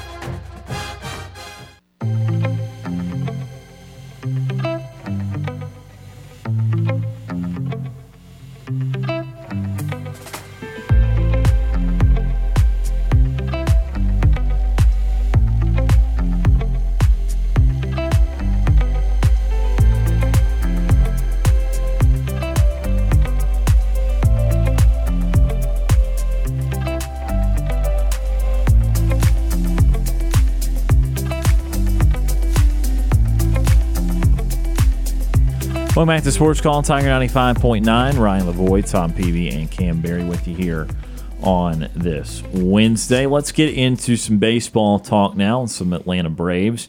This time last week, everyone was panicking because the Braves were uh, losing Not to the Oakland well. Athletics, Yeah. and things were not positive. Uh, since then, Braves took two out of three from the Diamondbacks, who, as we discussed, uh, were leading the NL West. They technically, uh, until the Braves beat them in a series, had the best record in the National League. So that was a good series win. And then the Braves uh, beat the Metropolitans last night, the first game. Again, going through the ebbs and flows of baseball. Let's start with something more particular, though, than just the generic. Hey, Braves, good week. Keep it going. Um, did you feel one way or the other about the Marcell Ozuna incident this past weekend where he hit the 410 foot single off the off the top and admired it only to realize it hit the fence and was not a homer and then got yanked? Is that a, is that a no deal for you? Do you care? I thought it was a fair move. I think. I, think. to pull him to pull him, yeah. Yeah, I think it was a fair move to pull him. You know, I mean, you gotta hustle no matter what until Right. until it's truly announced that it is, you know, home run. Okay, you can do your trot. That's fine. Um, but you know, he felt like it was a no doubter. He didn't hustle, and then only ended up with a single. And you know, I don't know how the rest of that inning played out. I'm not sure because I was not watching, but you know that you could have could have ended up with a triple. You could have ended up with a double. How you know obviously Ozuna's not crazy fast, but even a double, like extra base hit, and you only ended up with a single. So yeah, I think he was right to get pulled for that because. Um, you know, he, he he didn't hustle correctly like he was supposed to, and um, I get it. You know, you felt like it was a no doubter, and you, you felt like you pimped it, but you didn't, and nobody announced that it was a home run. They did, you know, nobody Yeah, it knows was clearly not a home run. right? Yeah. And so, you know, that that's why. I mean, he was. Uh, I think Snitker was within every within his right to pull uh, Ozuna for that. And I, I mean, I'm sure he learned his lesson. I mean, I'm pretty sure he's pulled Ronald for the same thing. Yes. Yeah. He has. Yeah, he's pulled Yes. Ronald for the same thing. So they haven't, I think, twice. yeah, twice. So year, yeah. it's it's it. So he's fair. You know, yeah, he's fair. He's done it. He's consistent in in in that. He's it's not like he picks and chooses who does it. If, I think if Sean, you know, just random, if Sean Murphy were to do the same thing, Sean would be pulled as well. It's, it's whoever. It's it's hustle until you know, or hustle around the base path. Um, uh, you know, a, until you know, unless you hit it out. So Uh, you know, and it, obviously it didn't affect his psyche too much. He had Right. a, a big hit last yeah, night yeah, against the just so- just lesson learned. The the biggest thing I will say about Ozuna is that finally his bat has at least become a part of the team because he was just uh, stinking the house up. I mean, so many people were like, "Why is he even on this team anymore?" But he's he's kind of finally figured it out a little bit and has actually had some very clutch hits.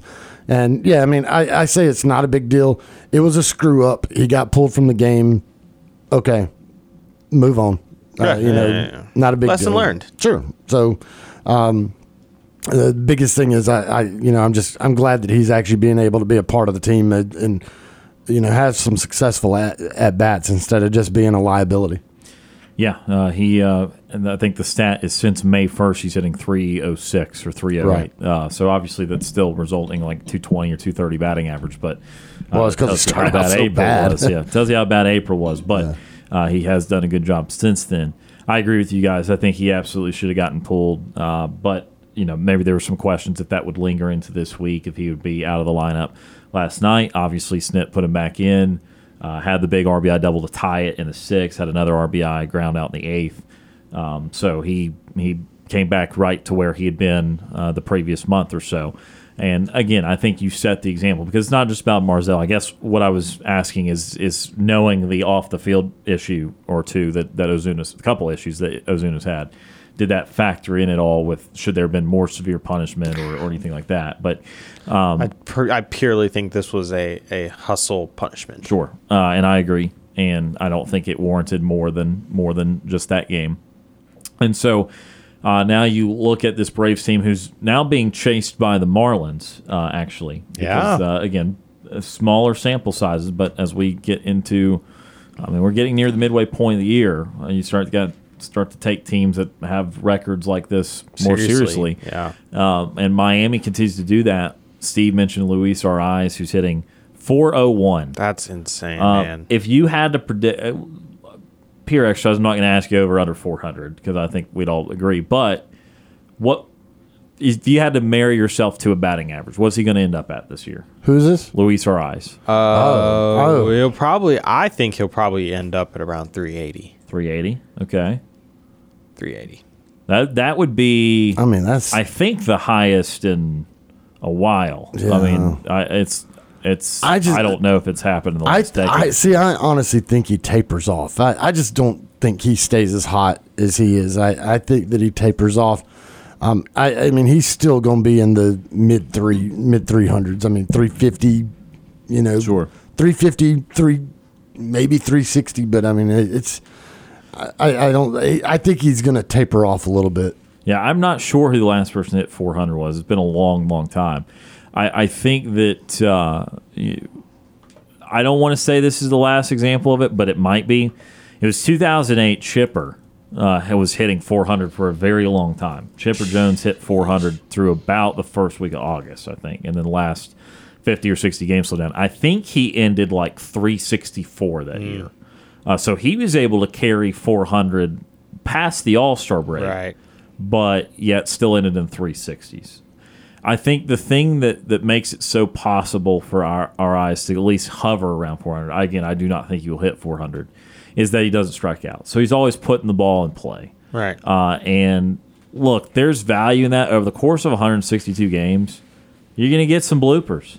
But you know who's not going to get as many bloopers? The guys that strike out 180, 200 times. Mm-hmm. There's inherently not as many balls that are going to be hit into play. But if you're hitting an extra 100, 150 balls into play, there's going to be some weird stuff. There's going to be some bloopers. There's going to be some infield singles. There's going to be hits that these other guys wouldn't get. And so I think he'll. I I think 360s around that Chipper Jones, the 364 two or something that he hit All right. in 2008. Do you, All do you I'll want to go- take? Do you want to take a wild guess on the last MLB I'm player? going to that- go something to- egregious like Ty Cobb or something long time ago. I don't know. Cl- cl- not maybe not that long ago. Uh, DiMaggio. Uh, he had the hit streak. He had Yeah. the 56 game hitting streak, right? You're now, when you start in DiMaggio, you're now you're getting more into the Mantle. Uh, uh, who's the bot? Oh, Ted Williams. There you go. There, Ted, uh, 402, right? to uh, 406. 406, okay. Uh, he got uh, it's My goodness. Yeah, last day of the Major League Baseball regular season, uh, Boston Red Sox Ted Williams got six hits and eight at bats during a doubleheader. oh, that's all, huh? Boosted his average to 406. Dang. So he was the last player to to finish with a 408. Ted Williams. Yeah. In 1941. Yeah, so uh, That's how difficult that is. was that 82 years ago? Yeah. Jeez. So again, it's very unlikely, but I can appreciate this even if it's in a 60 game sample size because again, now batting averages are up a little bit, but just in in gener- in general, the the value of contact has just decreased in the sport uh, over the last several decades. Yeah. Again, it, it the, the, you're obsessed with the home run, the three true outcome, home run, walk, strikeout, and there's just too many of those guys in the league, and there's not enough guys that can hit like 285, 290 with 15 home runs. You know, there's just or, or have speed. Right. You know, now now that the the stolen base is coming back a little bit, that may that might change the equa- equation for some of these guys. They just put the ball in play, use your speed. I remember one of the most fun players, in my opinion, to watch, even though he, he skewered the Braves and played against the Braves. I loved watching Jose Reyes. because every single time that the ball was in play, I was nervous. Every time. Grounded to short. Better hurry. ball down the right field line. Don't let him get to third. Oh, you walked him. Well, he's going to steal second. I mean, just constantly just nervous about everything Jose Reyes was going to do Right. on a base path. A lot of so, people are. I mean, Ronald gets that kind of treatment now. He's starting eh, good and, and good. I want guys to get that. There's the ace guy that that ha actually leads the league in steals. I think Acuna's still second. There's somebody from the A's that is first. It's Right. Like, I mean, granted, it's the A's. I don't worry about many things, but if I was in the Except for when they play the Braves. Well, in the Pirates, they just beat the Pirates in the series Oh, today. okay. Yeah, they did. Um, they again, beat the every- Pirates nine to five today. If the Braves win the division, I'm never going to mention they lost. Well, actually, I'm going to to spite people because they absolutely meant Spite me. nothing. Everyone can chill out. But um, they they did they did beat the Pirates in the series today. Okay. Um, Good for them. but when you play the A's, you don't worry about too much, but you worry about the guy that has a million steals because every single time he gets on base, he can end up at third without you without any of Oakland's inept hitters having to do anything. He'd be on third base. Um, so I enjoy that part of the game. Again, I'm not trying to be like I don't want to see Uh, anyone. his name's Esteury Ruiz. sure, sure, it is. 29 stolen bases. Ronald has 26. There you go. Wander Franco has 21. who's also excellent, but he's an all around great player too with Tampa. Right. Um, so I appreciate that. Again, I don't want to put it off like, oh yeah, this guy's just hates every strikeout. No, I understand. There's gonna be some guys that just whiff a lot. Okay, I get it. Matt Olson whiffs a ton. Yeah. By the way, he, Yeah. he he's a power hitter. He Big does not hit for a high average. Yeah, yeah. But he has very important hits. I get it. You can have a couple of those. I'm just saying, don't have all of those. don't don't have eight of the nine guys be striking out 120, 150 times uh, with no speed or, or contact to their game. They're actually showing, by the way, in the studio. If anyone wants to watch the A's beat the Pirates, it's uh, highlights right now for you guys. Beautiful, beautiful Oakland A's playing actual baseball. Uh, but just a minute or two left in hour number two. Again, Braves with two more with the Mets this weekend. Thursday night, I don't know if you guys know this. You might. You might. Uh, they're doing a special Braves broadcast on Bally where it's going to be Jeff Francoeur, John Smoltz, Tom Glavine, Oh. and uh, Chipper Jones. Oh, that sounds Yes. like fun. So Thursday night, Thursday I, night. I would absolutely So every other night recommend listening to 1230 WAUD and AUD and Ben Ingram, the voice of the Atlanta Braves and the Braves Radio Network. But Tomorrow Thursday night. night, you can make the exception Yeah. for an all Braves player broadcast on Oh, Bally. yeah. Um, That's Gonna cool. have to watch Thursday. I'll be Yeah, able I should Thursday be able night. to watch that. Yeah. Uh, at Truist. So that I'm looking forward to that. I'm looking forward to uh, seeing it because you know small. this I don't have time for this rant, but everyone hates. I feel like in the baseball world, John Smoltz' commentary. Yeah. and I don't really, I don't understand why. I thought I thought he did well. I did too, but you just go on social media and everyone just thinks Yeah, Smoltz is like back like in my day. And they don't You know, like and I'm like, well, you know what? How, he came from a little purer time. How, how, how does that sound? Like Right. the, the game was played a different way, and it might have been a better way, honestly, at that time. Um, but I, I think they do a good job, and so I'm looking forward to that. You got a, a, a Braves legend hitter and chipper. You got Glavine, who's usually part of the broadcast team, but then you add Smoltz, obviously Francoeur to give a little youth, give a little humor. Uh, Joe Simpson on the Braves radio broadcast last night said Francoeur's head is too big to fit in the radio uh, booth. So, uh, you know, Francoeur's always got that big, big personality and big head, apparently. So, uh, we are out of time for hour number two. Coming up in hour number three, a little bit of a Game Three NBA Finals preview and a Yes. couple other topics in the sports world. You're listening to the Wednesday edition of Sports Call on Tiger 95.9.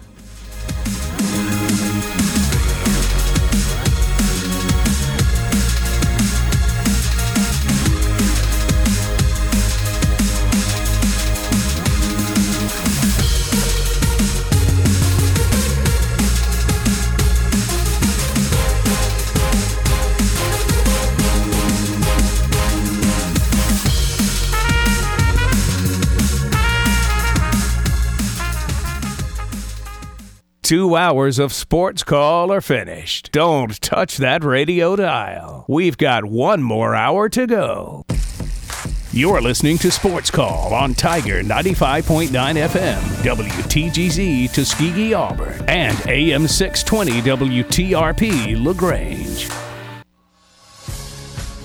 Whether you're leaving work, cruising around town, or listening on demand, we've still got some fun left for you. To be part of the show, give us a call at 334 887 3401 locally or toll free at 1 888 9 Tiger 9. Auburn's first and Auburn's favorite sports talk show has been on the air since 1995 and is ready for 60 more minutes of fun. Now, let's get this hour of Sports Call started.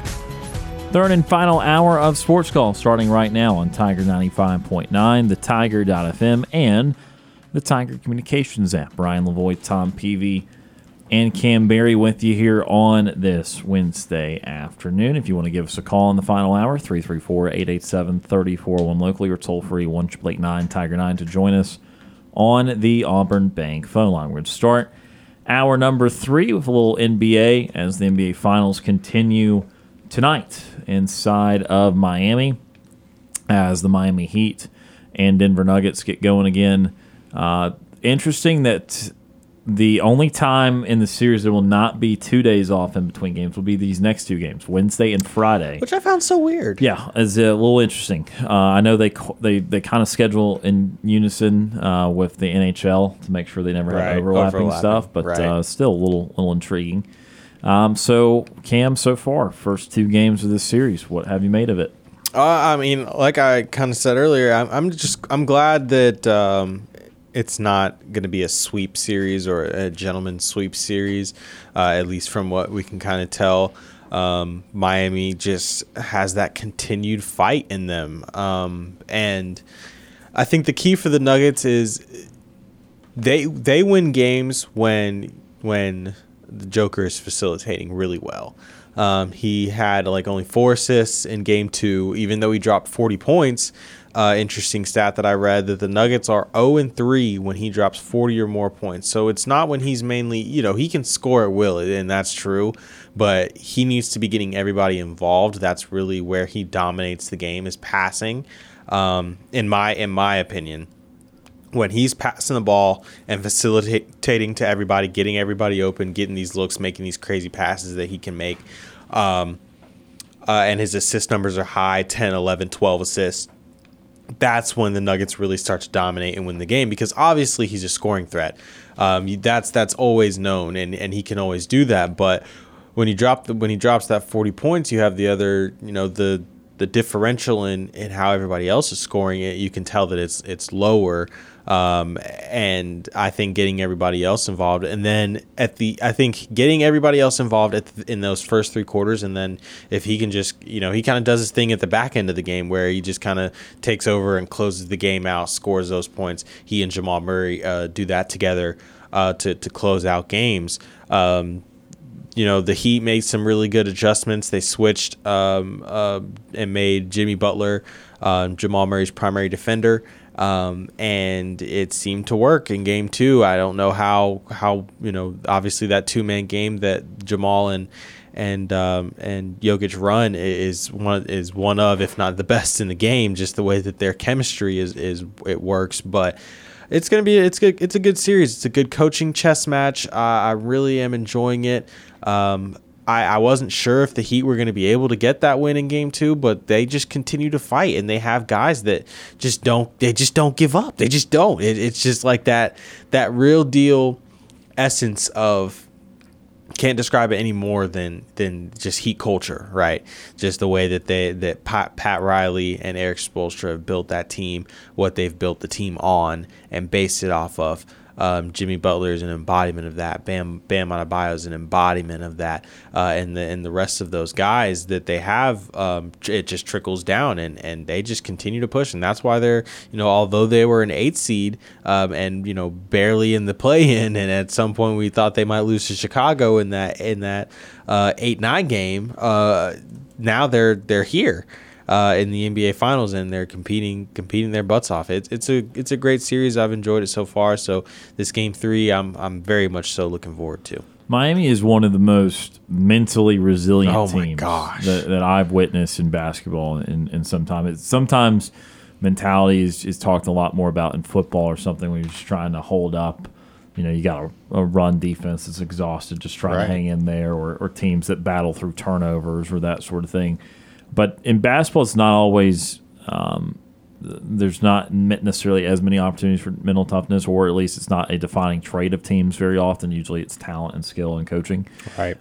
but this Miami team just takes punches as well as I've seen teams. I mean, they um, again recap the the Boston series. They go up 3-0, lose three in a row. The way they lost Game Six is is, is as horrifyingly heartbreaking as it can get. And so you go to a road game seven. The first time a 3-0 lead has become a road game seven, and you thump Boston. It's not that Right. you know No, Boston played poorly and Miami got them to do that in some ways, but Handled. yeah, I mean they not intimidated, played well throughout. You get in this series and you know, game one, Denver controls throughout. I'll tell you though, when you watch Miami's losses, you still get some of this too Mm. because the blowouts don't become blowouts. True blowouts. No, they're- it's not the it's not ballooning to 25, Ri- 30 right. points. No, they're they're pulling within 10 in the fourth quarter. Exactly. Yeah. Like they don't they don't get to garbage time where all right, well, let's let Nikola Jovic play eight Right, minutes. here." right. He might he might come in the last two, Right. the last minute, but they are able to give you make you play it out usually. And so that kind of happened. That same dynamic happened in game one. Game two, Denver, great first quarter from Miami. Again, coming out setting a great tone. But then Denver gets about six minutes of making everything. And they hit all the threes. They get the double Well, digit like lead. a 33 to like 9 You think run. at that point, Miami's in some trouble. I mean, Right. th- th- they could be hurling towards not only down two, but they could, again, that could be a blowout in game two. And that you've learned nothing from game one. And, and that's a very concerning two games because they really didn't find anything. Well, they found something and they, they battled back. And, you know, I, I described this punch with the Nuggets side of things during the Lakers, Lakers series, where there will be times there was times where the Lakers got hot or would go on runs, and and Lakers looked like they were starting to overwhelm Denver in a certain aspect of the game. But then you look up and Denver's only down ten, and it's like you know it's an NBA game, you know that Right. that's just not much. Of a 10 lead. is nothing. It's just not. No. Um, and, and that's what is kind of happening here with Miami, where you you see this run or you think that the game is flowing this way all throughout the third quarter. Miami's just able to keep the game in single digits. Didn't hanging matter around. that Jokic was starting to just throw things Just in hanging there around. Literally scored Yeah. 18 in the third quarter, Yeah. and it's like and and it's as you Miami's pointed out, hanging around. You know, it's the dynamic of it. it it's fascinating because Jokic is certainly one of those stars where he gets what it takes to win, and his aim is truly to pass first. I believe, even though that he puts up some great scoring numbers, I truly think that he is very understanding of getting his teammates involved, making great passes, setting up great shot opportunities, getting a lot of players good looks. So when that part of it fails, he's still got this really cool part where he can just score in, in various ways Right. all over the place, and that's how he's able to attain a 41 point game. But what the four assists mean, it doesn't mean Jokic didn't try. It didn't mean No, Jokic didn't set create good shots. What it meant was two things.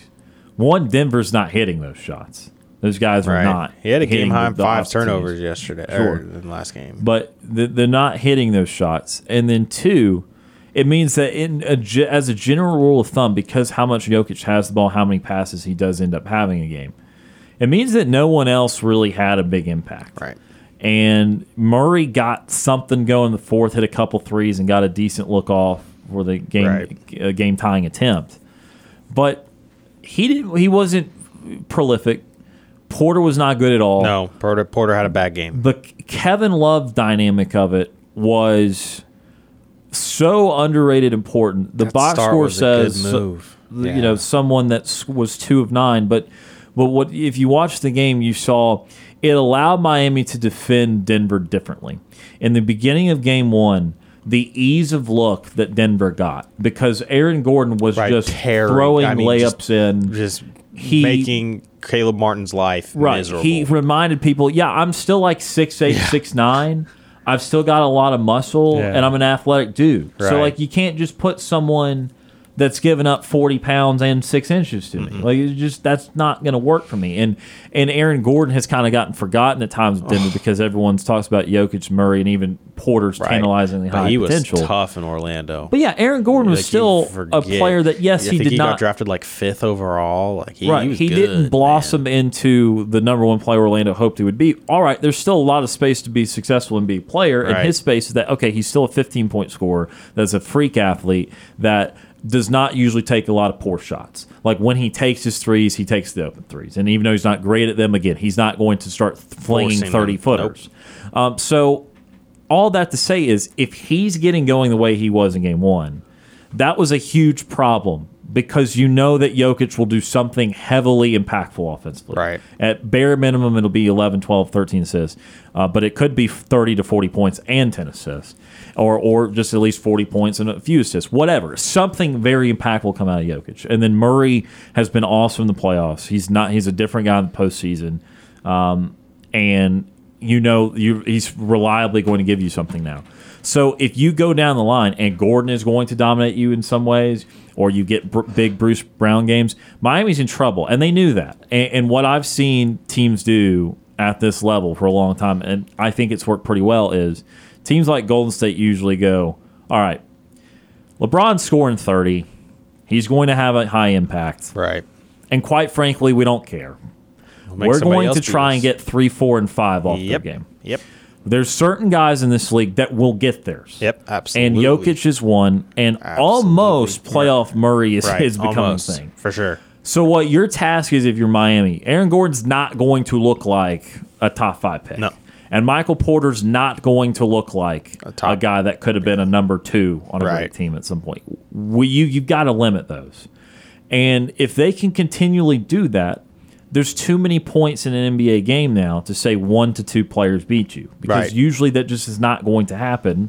You're scoring 100 plus points. Yeah. So yeah. Miami's strategy of Kevin Love in there was very smart. Very smart. And he needs to keep playing, even if he's not going to give you a big offensive impact. Ju- it just allows his you body, to yeah, different Yeah. things. He, he's just he's he's his IQ is different. His he he brings a different level to the game for Uh-uh. for Miami. So the other part is I love that Herro's not playing yet.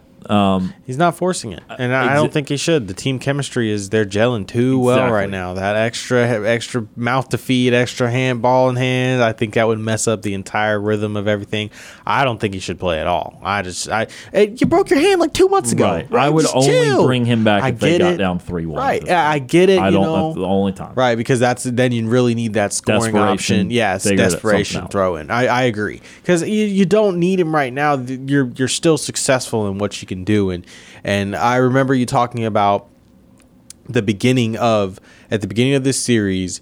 You said low scoring games will favor Miami, and that has continued to be true. This, I mean, 111 to 108. You know that I would say for- moderately high, especially for deep playoffs. I mean, Yeah. that's still pretty high. yeah, I, yeah. I mean, I, mean, I would, I, am not. I, I will tell you what I'm right and wrong. I'm not. Pro- I don't feel I'm being proven right so far. You don't I, think so? I, I don't I feel that. think that you now. are. I still think that's a general rule of thumb that I still I would maintain should go on. Is like in general. Yeah. Miami needs to keep Denver scoring down a little bit. There's a certain level that Miami's not going to be able to obtain. Like Right. if Denver's going to hit 15 threes, because if you look at it, Denver's scoring a fair amount of points. They're causing Miami to need to score a fair amount of points. But Denver's three ball has not been great so far. Yeah. And so that's the element that they're able to take away because Jokic, even though he's a very efficient three point shooter, he doesn't shoot a lot of them. Yeah. Uh, and so even when he scores forty points, it's only a couple threes involved. I mean, it's not it's not like it's going to be a guard hitting eight threes to Yeah, get there. in game two, Miami shot 48% from three, and uh, Denver shot 39%. So almost So, 40. so, not, awful. not awful. Yeah, but not it, it's awful. again, it's the guys that that like Porter that that they need that, that are kind of the Yeah. bridges between to. everyone being successful or just a couple guys being successful. Uh, so you know, I, I still think it behooves Miami to to try and keep them in a lower scoring game. I think I think that is still favorable for them. But I also think that Miami's shooting ability it hurt them a lot in game one, but the looks were there. Yeah. So so far, Miami's offense is doing what it needs to do, and and Michael Malone has talked about this where the like Nuggets effort. they're not happy with their effort in an Yeah. NBA Finals, and that's weird. That, that that doesn't happen every year. That's not a good problem to have, honestly. not at Because if you can't, if you can't get the effort consistently in the finals, like I think you're out of time to then yeah. teach the team how to care every Right. possession. And and we've talked about that where Denver was not a very good defensive team in the regular season, but they can be imposing because they have length and they have some athleticism. And, and there are things that can have disrupt teams. tenacity, yeah. But if you're going to look like a deer in the headlights, like Porter did at times defensively, KCP did defensively. God, he had some really dumb fouls. Sure, he uh, had some bad fouls, even though he is typically their, their, their best, defender. Yeah. defender. Yeah. Um, you know, if, if you're going to have those moments, then the Heat clearly are adept at taking advantage of it because why else would the Heat be here? Right. Did they just out talent teams? Hell no. They've they've outcoached and out strategized Yeah. and taken advantage Absolutely. of teams and their weaknesses. So, you know, I still like Denver in the series, but Same. I, I think that clearly Miami, their brand, their style, what they do translates against everybody. At least in, in 2023 year of our Lord, You're 100% right. it, it, it clearly translates with everybody. Um, that was Denver's first home loss. In the list the entire on that, playoffs, yeah. the list on that was not as long as I thought it was. I was listening to uh, Bill Simmons' podcast the other night. The list on that's pretty short on, on teams that actually Really? win a whole postseason without losing a home without game. losing a home game. And so that would have been kind of a An um, anomaly. yeah. I mean, it would have been a, a special run. It told you how good they were playing at home. So that was no no small thing that Miami won there. Now Denver has still got a winning record on the road. They beat the Lakers twice. They ended the Phoenix series in Phoenix. So they have road accomplishments. This is not a team that just shudders and dies on the road. Yeah. Um, so I think Denver will split at least with also- Miami, and I, I- think I that think so they well. will. I I still lean towards maybe even in Game Six they can win on the road to finish the series. I, I lean towards not being seven, but the, it is a concerning deal With where. Yeah. Miami th- looks like they figured something else to at least give Denver's offense something to think about, right. And then how Denver seems to not give a crap on defense sometimes, and Yeah. and that's those two things are the most concerning Yeah, things that- if you're a Denver fan. That'll absolutely lose you lose you a championship that you're that you're vying for right here. So I agree. I I don't know I don't know how it's gonna play out. I I you know I told you I, I really can't predict how this is gonna go because it is one one and I did think that the Nuggets were gonna get both of those games in Denver. Um, and, and the Heat did end up stealing that game too. So I, I can't tell you. I, I don't know how I think the series is going to play out. Um, I'm almost leaning to what uh, TP said. I, I'm almost leaning to where it might go seven at this point, um, just because of the effort level and how the Heat are playing, the coaching adjustments from Spoelstra game to game. Um, I think they'll split Miami, um, and, and they could they could get that game six. The the Nuggets really could, but I wouldn't be surprised if they won game five, lost game six, went back to Denver in game seven, and you know. I mean, could could take it, but it could go either way because My thought- Miami could go and do their thing and it Sure. two in a row. It's it's not surprising. my thought on why I still think it can be over sooner. And I now granted I originally had Denver in 5 and I now think it's going to be 6, but I think that when you see the I, and I still believe, I'm sorry, I still believe Denver's the better team. I agree. When when you get the better team flustered and you do something strategically to alter them, once they figure out the fix for that, the dam can break. Right. Because there might not be another, way to slow right, it down. right. And I feel like it has happened a reasonable amount where teams get down 2 1 and then rattle off three in a row. right. And maybe that's just my too much Warriors history in my brain of seeing that too many times. Right. But I can tell you way too many Warriors series that started 2 1 and ended up 4 2.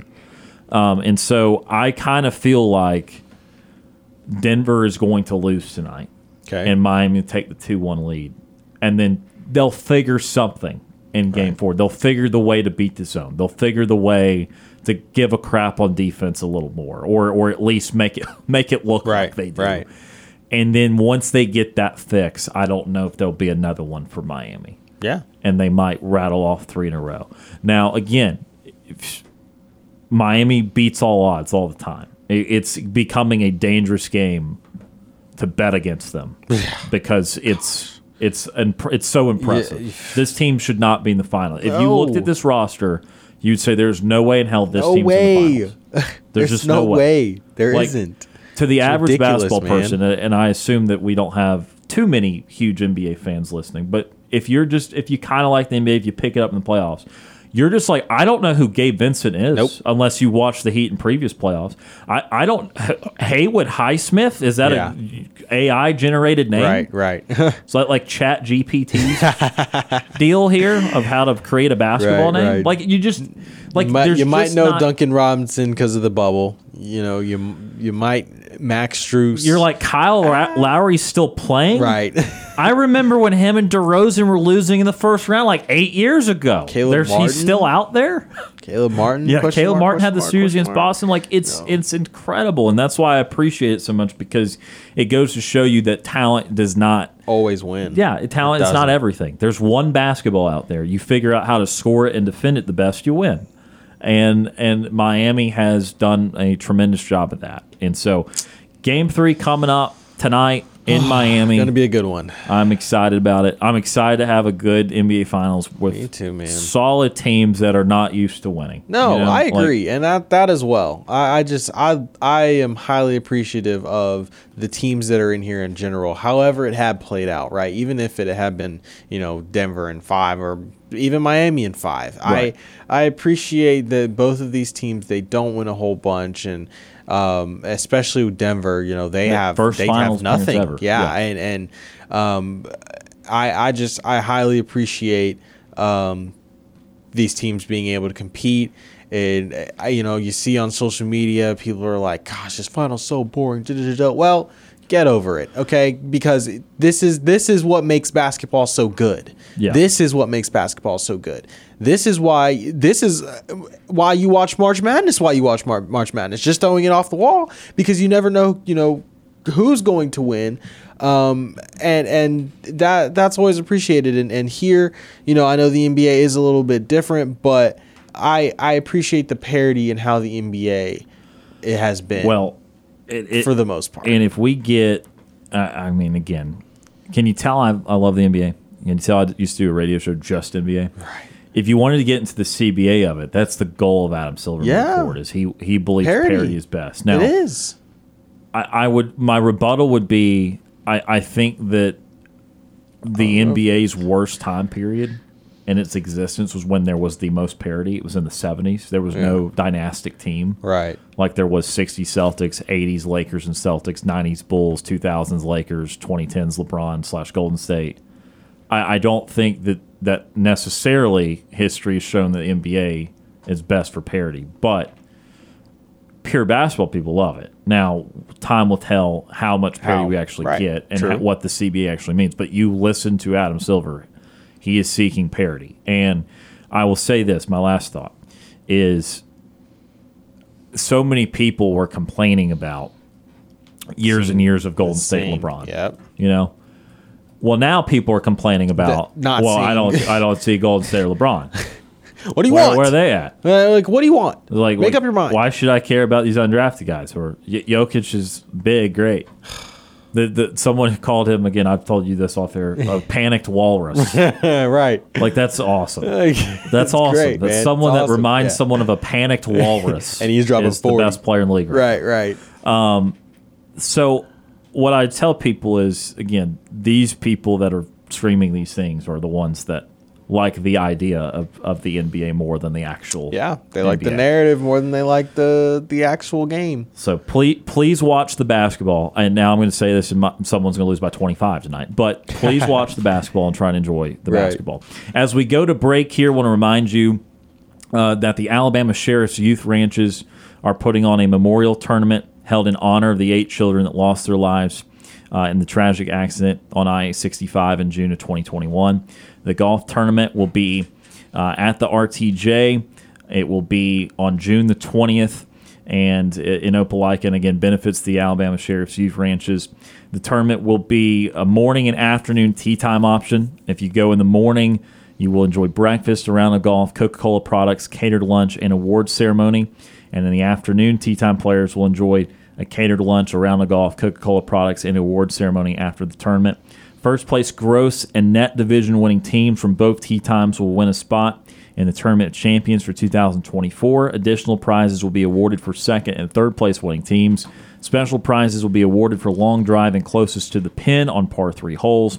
Hole and one prize opportunities will also be available. The pr- uh, the price for a four player team is six hundred dollars. Sponsorship levels range from two hundred dollars for a whole sponsorship to $5,000 for the titanium level, with increasing benefits given to the higher tiers. Silver, gold, platinum, and titanium sponsors receive at least one team in the event and recognition for their support. Please call Pat Downing at 334 462 0432 or call the administrative office at 334 213 2071 for more information on honoring these young people through this charitable event. And the website is www.alsyr.org. We're going to go to our next timeout, back with more sports call right after this.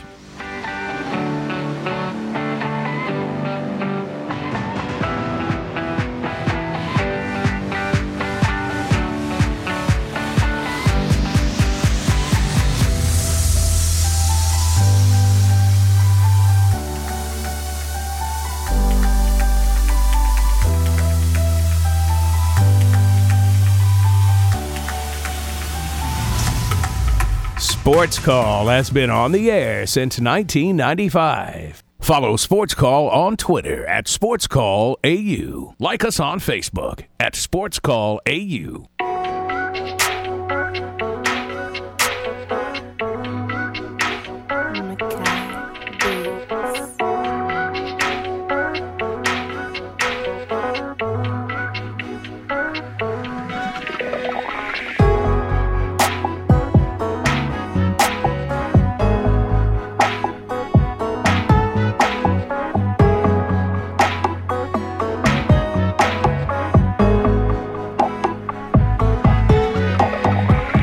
Sports Call on Tiger 95.9, the Tiger.fm, and the Tiger Communications app. Ryan Lavoie, Kam Berry, and Tom Peavy.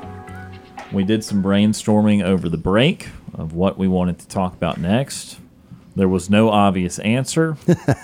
so at 536 on this sports talk show on Wednesday, it's time to talk some chicken wings. Oh yeah, All right, Chicken Tom, you had wing. Wingstop last night. I did. What were your thoughts? Interesting.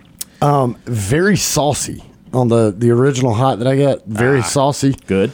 I like that. Um, not hot at all. Um, just a little bit of a tingle, I guess. You know, I, I would prefer them to be. I would prefer their hot to be a little bit hotter. Sure. Uh, their lemon pepper wings were f- absolutely fantastic. They those probably were some of the better lemon pepper I've had. And then I, I also got so I did the 15 split two, and then I did a five piece of the mango habanero because I wanted some that were like gonna Warm you up. make- uh, disappointed. They were flavorful, but I, I expected more heat from habanero. Sure. And especially since they had like four flames on their little thing, they were okay. They they were very very very flavorful wings, but it was a lot more mango than there was habanero on them. But I will definitely go back because there's a you you were telling me about the Cajun ones. I need to try those. Uh, I may try their atomic just to really blow my head off, and you know we'll see. Have you found, Tom? This is a very deep analytical wing question, which we all need those. Have you found that the hotter sauces in general are from local places or places that actually are chains?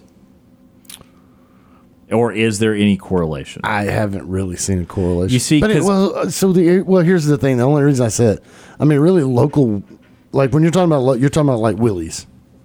Yeah, I'm talking about places that are at the bare minimum. If they are a chain, it's like a handful of locations, or or you know, couple states.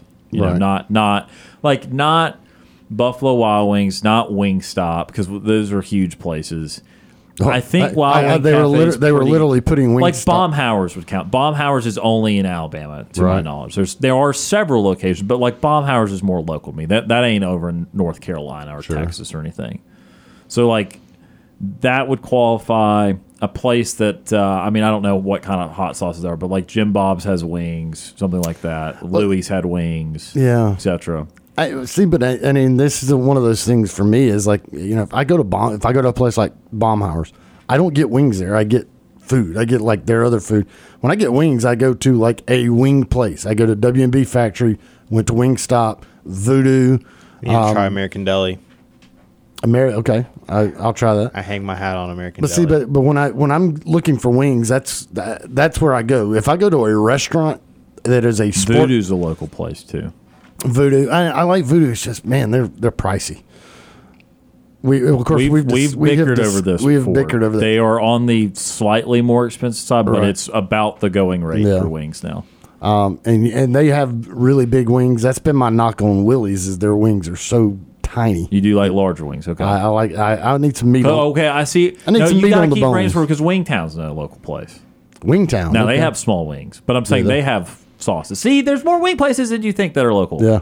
Or at least local-ish. Yeah. Again, I, I know it doesn't have to be just one location, just in Auburn. Just Right. something that is only in either Alabama or maybe a couple of states. I c that's still local-ish enough.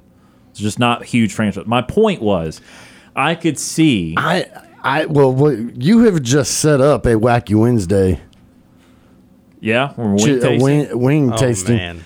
And just Can we can we make it lemon pepper? I'm a big lemon pepper guy. But now, see, but we're talking about the original, like just hot, just just the basic original hot wing from each of these places, and not guess who they are like we did with the sodas, mm. but you know which is Observe the heat level. observe the heat level, observe the sauciness, the size of the wings, and and and go for that. sounds like a great idea. lemon pepper is truly I, so, and we've also had this Oh, I idea. love with me the- some lemon pepper now, but I want a hot wing. I want We- hot. I like We've also we've also talked about this in like chicken tender form because there's just millions of Right. chicken tenders running around the Auburn Opelika area.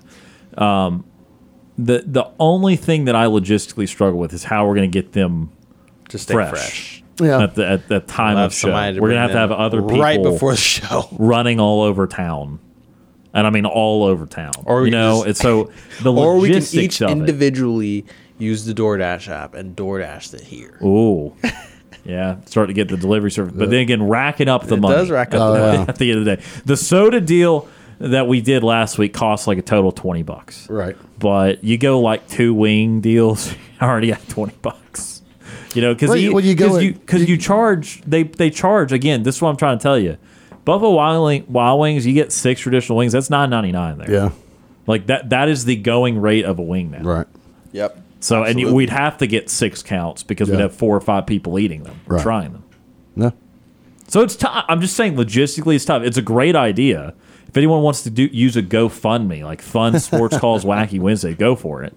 Uh, please help. But the logistics of getting them here fresh Yeah. uh, on time, plus the cost, is is a little difficult to maneuver. We'll see though. But- I like. It's a great idea. I think the cost the cost is one thing. Uh, you know, I, I I don't I don't want an ice cold chicken wing, but I mean it also doesn't have to be piping hot. I don't I don't Well, mind. I a, yeah, I'm not I don't mind piping hot, but if you have to microwave it, then it's not. yeah, Then it's not good enough because microwave affects it. right. So it needs to be within the last thirty minutes to an hour. Right. Like it can't it can't be like two hours ago. Um, and we usually do this show. We usually do Wacky Wednesday at five o'clock. That could be a different thing. We could try to do it at the beginning of the show, but then I wouldn't want to do anything serious for three hours. so just be just throw it back to hour number three. Just record hour number three on the fly and replay or replay the three o'clock hour multiple times uh, throughout the rest of the show. But so jury good on on Wingstop. I, it was. I, I definitely want to try it again. Chicken Um, sandwich is so good. Their chicken sandwiches are good. right. Gosh. Uh, like I said, my only thing is I wish, I, I wish that their original hot had a little bit more heat to it. Right. They were good. They were very, very, very good. But I wanted a little more heat. The mango habanero, definitely more mango than there was habanero. They were warm. They were on the warmish side, but you know when I see mango habanero and four flames on their little five, Yeah, you think it's about to be- It's like this is going to be hot, Yeah. and they just weren't. But I'm I'm going to try some more. The lemon pepper, the lemon pepper wings were abs off. They were off the chain. Off the, Those man, things are so good. Tell you, lemon pepper is something. Those were bother those, are, those, here. I'm telling you, those were the best lemon pepper. Those are the best lemon pepper wings I've had. I might do that for those are dinner tonight. Really, really I might, good. that might Those be my are cheat high meal tonight. I might go to American Deli tonight. Oh. I might do that. Where tonight. is that? Uh, it's off Opelika Road. Near the um, Walmart? right by the uh, by the Walmart on the other side. Okay. over there where uh, what's what else? Is There's over a there? And R Block over there. H&R Block over Uh, there. There is a That's a uh, wing place? Jersey Yes. Mike's. Yeah, so they kind of do a little bit of everything, no, but their Firehouse, wings are Firehouse over are, are But it's over by the Opelika Walmart. yes, yeah, Okay. It's in that. It's So that, pretty in far that down the pavilion. Road. Yeah. yeah. All right. American It's- Deli. American Deli. I think those are smaller wings though. They're they are smaller, but uh, just their caution you sauce. there. Their I get lemon pepper wet, and it is unmatched. Unmatched. Really? My favorite lemon pepper is uh, still Voodoo's because it's not a rub, but it's also like it's tough to call it a sauce because it's so thin. Oh, really? It's I'll more have like to a ch- linewith lemon pepper on it. I'll you have know? to try Voodoo's. I don't, I've never Well, seeing had that at uh, lemon at um, what did I get? Wing Stop. Is You that went what- Wingstop. Wingstop. So there's um, they were not they were not wet like saucy, but they do a Right. dry rub. But yeah, but it but they were but it was also I guess because of the way they fried it, it still had kind of a Seasoning. Like, See, it, like I a l- locked it in there. like a locked, but it was kind of a little bit of a liquid on there, but it just went like sauce. Yeah, no, I like them for sure. Yeah. They're definitely up there. Um, just for the lemon pepper world, I I really like the voodoo stuff, and um, even though I had it Sunday, uh, can I go for it again on Wednesday? Maybe. Right. On the way home. It's on the way home. I don't know. We're gonna take one final time out, and this Wednesday edition of Sports Call back with a nightly TV guide right after this.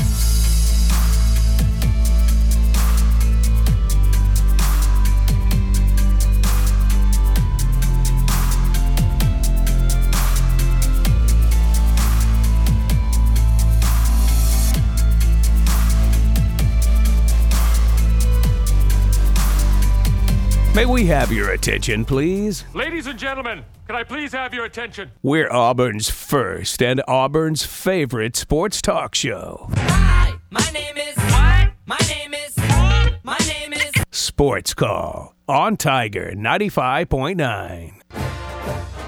I'm Trovon Reed, former Auburn Tiger football player, national champion. You're listening to Sports Call on Tiger 95.9.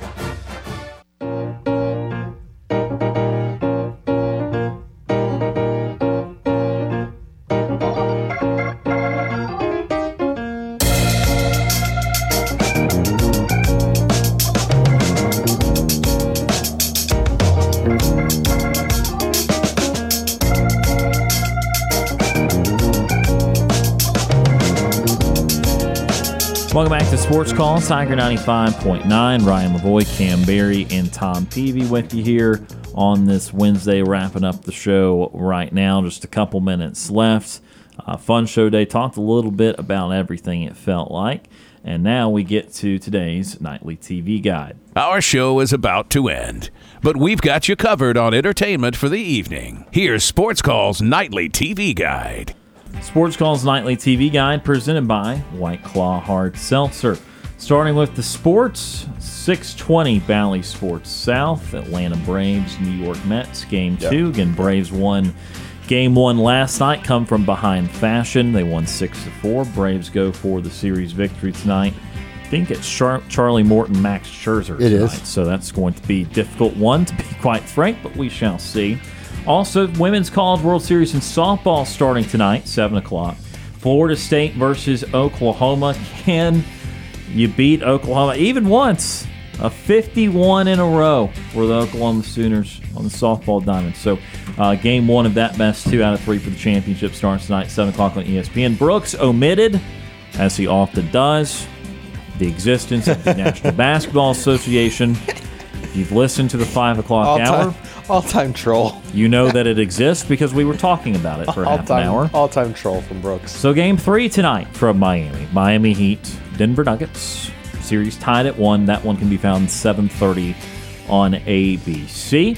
And you've got some movie picks tonight, six o'clock on FX. It's Iron Man three. Uh, I think. Ooh, I don't know if I saw the, the third one. Wait, wait, what? what was Iron Man. I Oh, know I man, saw one and that's, two. uh, I don't. Rem- I don't remember Iron Man three. Just to be quite frank Iron with you, I don't. three. What was that? Oh, that's the one with a, a bunch of Iron Mans. There's a lot of. Lot of- Oh yeah, no, I don't think I ever saw Uh, that. Yeah, I watched the bare minimum so that I could understand all the Avengers movies and be cult- culturally sound. Yeah. that's all I did. all right, and then seven o'clock AMC. It's Unstoppable. Denzel Washington, Chris Pine. I've seen that movie. I enjoyed that movie. And then seven o'clock for the kids on Disney Channel Monsters University. Again, that's seven o'clock on Disney. And that is the nightly TV guide presented by White Claw Hard Seltzer. Everyone's standing up in the studio, guys. We still got 30 seconds. So that- I just had to stretch my legs, so Oh, that's fair why I enough. decided to stand. I had to stretch as well. All right, and intern TP had to stretch. Everybody had to stretch. Tired what about of- me? Do I need to tired of sitting down. All right, all right. Well, uh, that will pretty much do it for the show today. Though had a fun show. Tom, thank you, sir, for being here today and throughout the week. Hope you have a good rest of your week. Absolutely enjoyed every second of it. And then uh, Kam Berry, good to have you on the program today. We'll see you again on Friday. Yeah, see you Friday. And of course, that will do it for the show today. We appreciate all those that tuned in and called in. For Tom Peavy and Kam Berry, my name is Ryan Lavoie. Have a great Wednesday night, and we'll talk to you again tomorrow.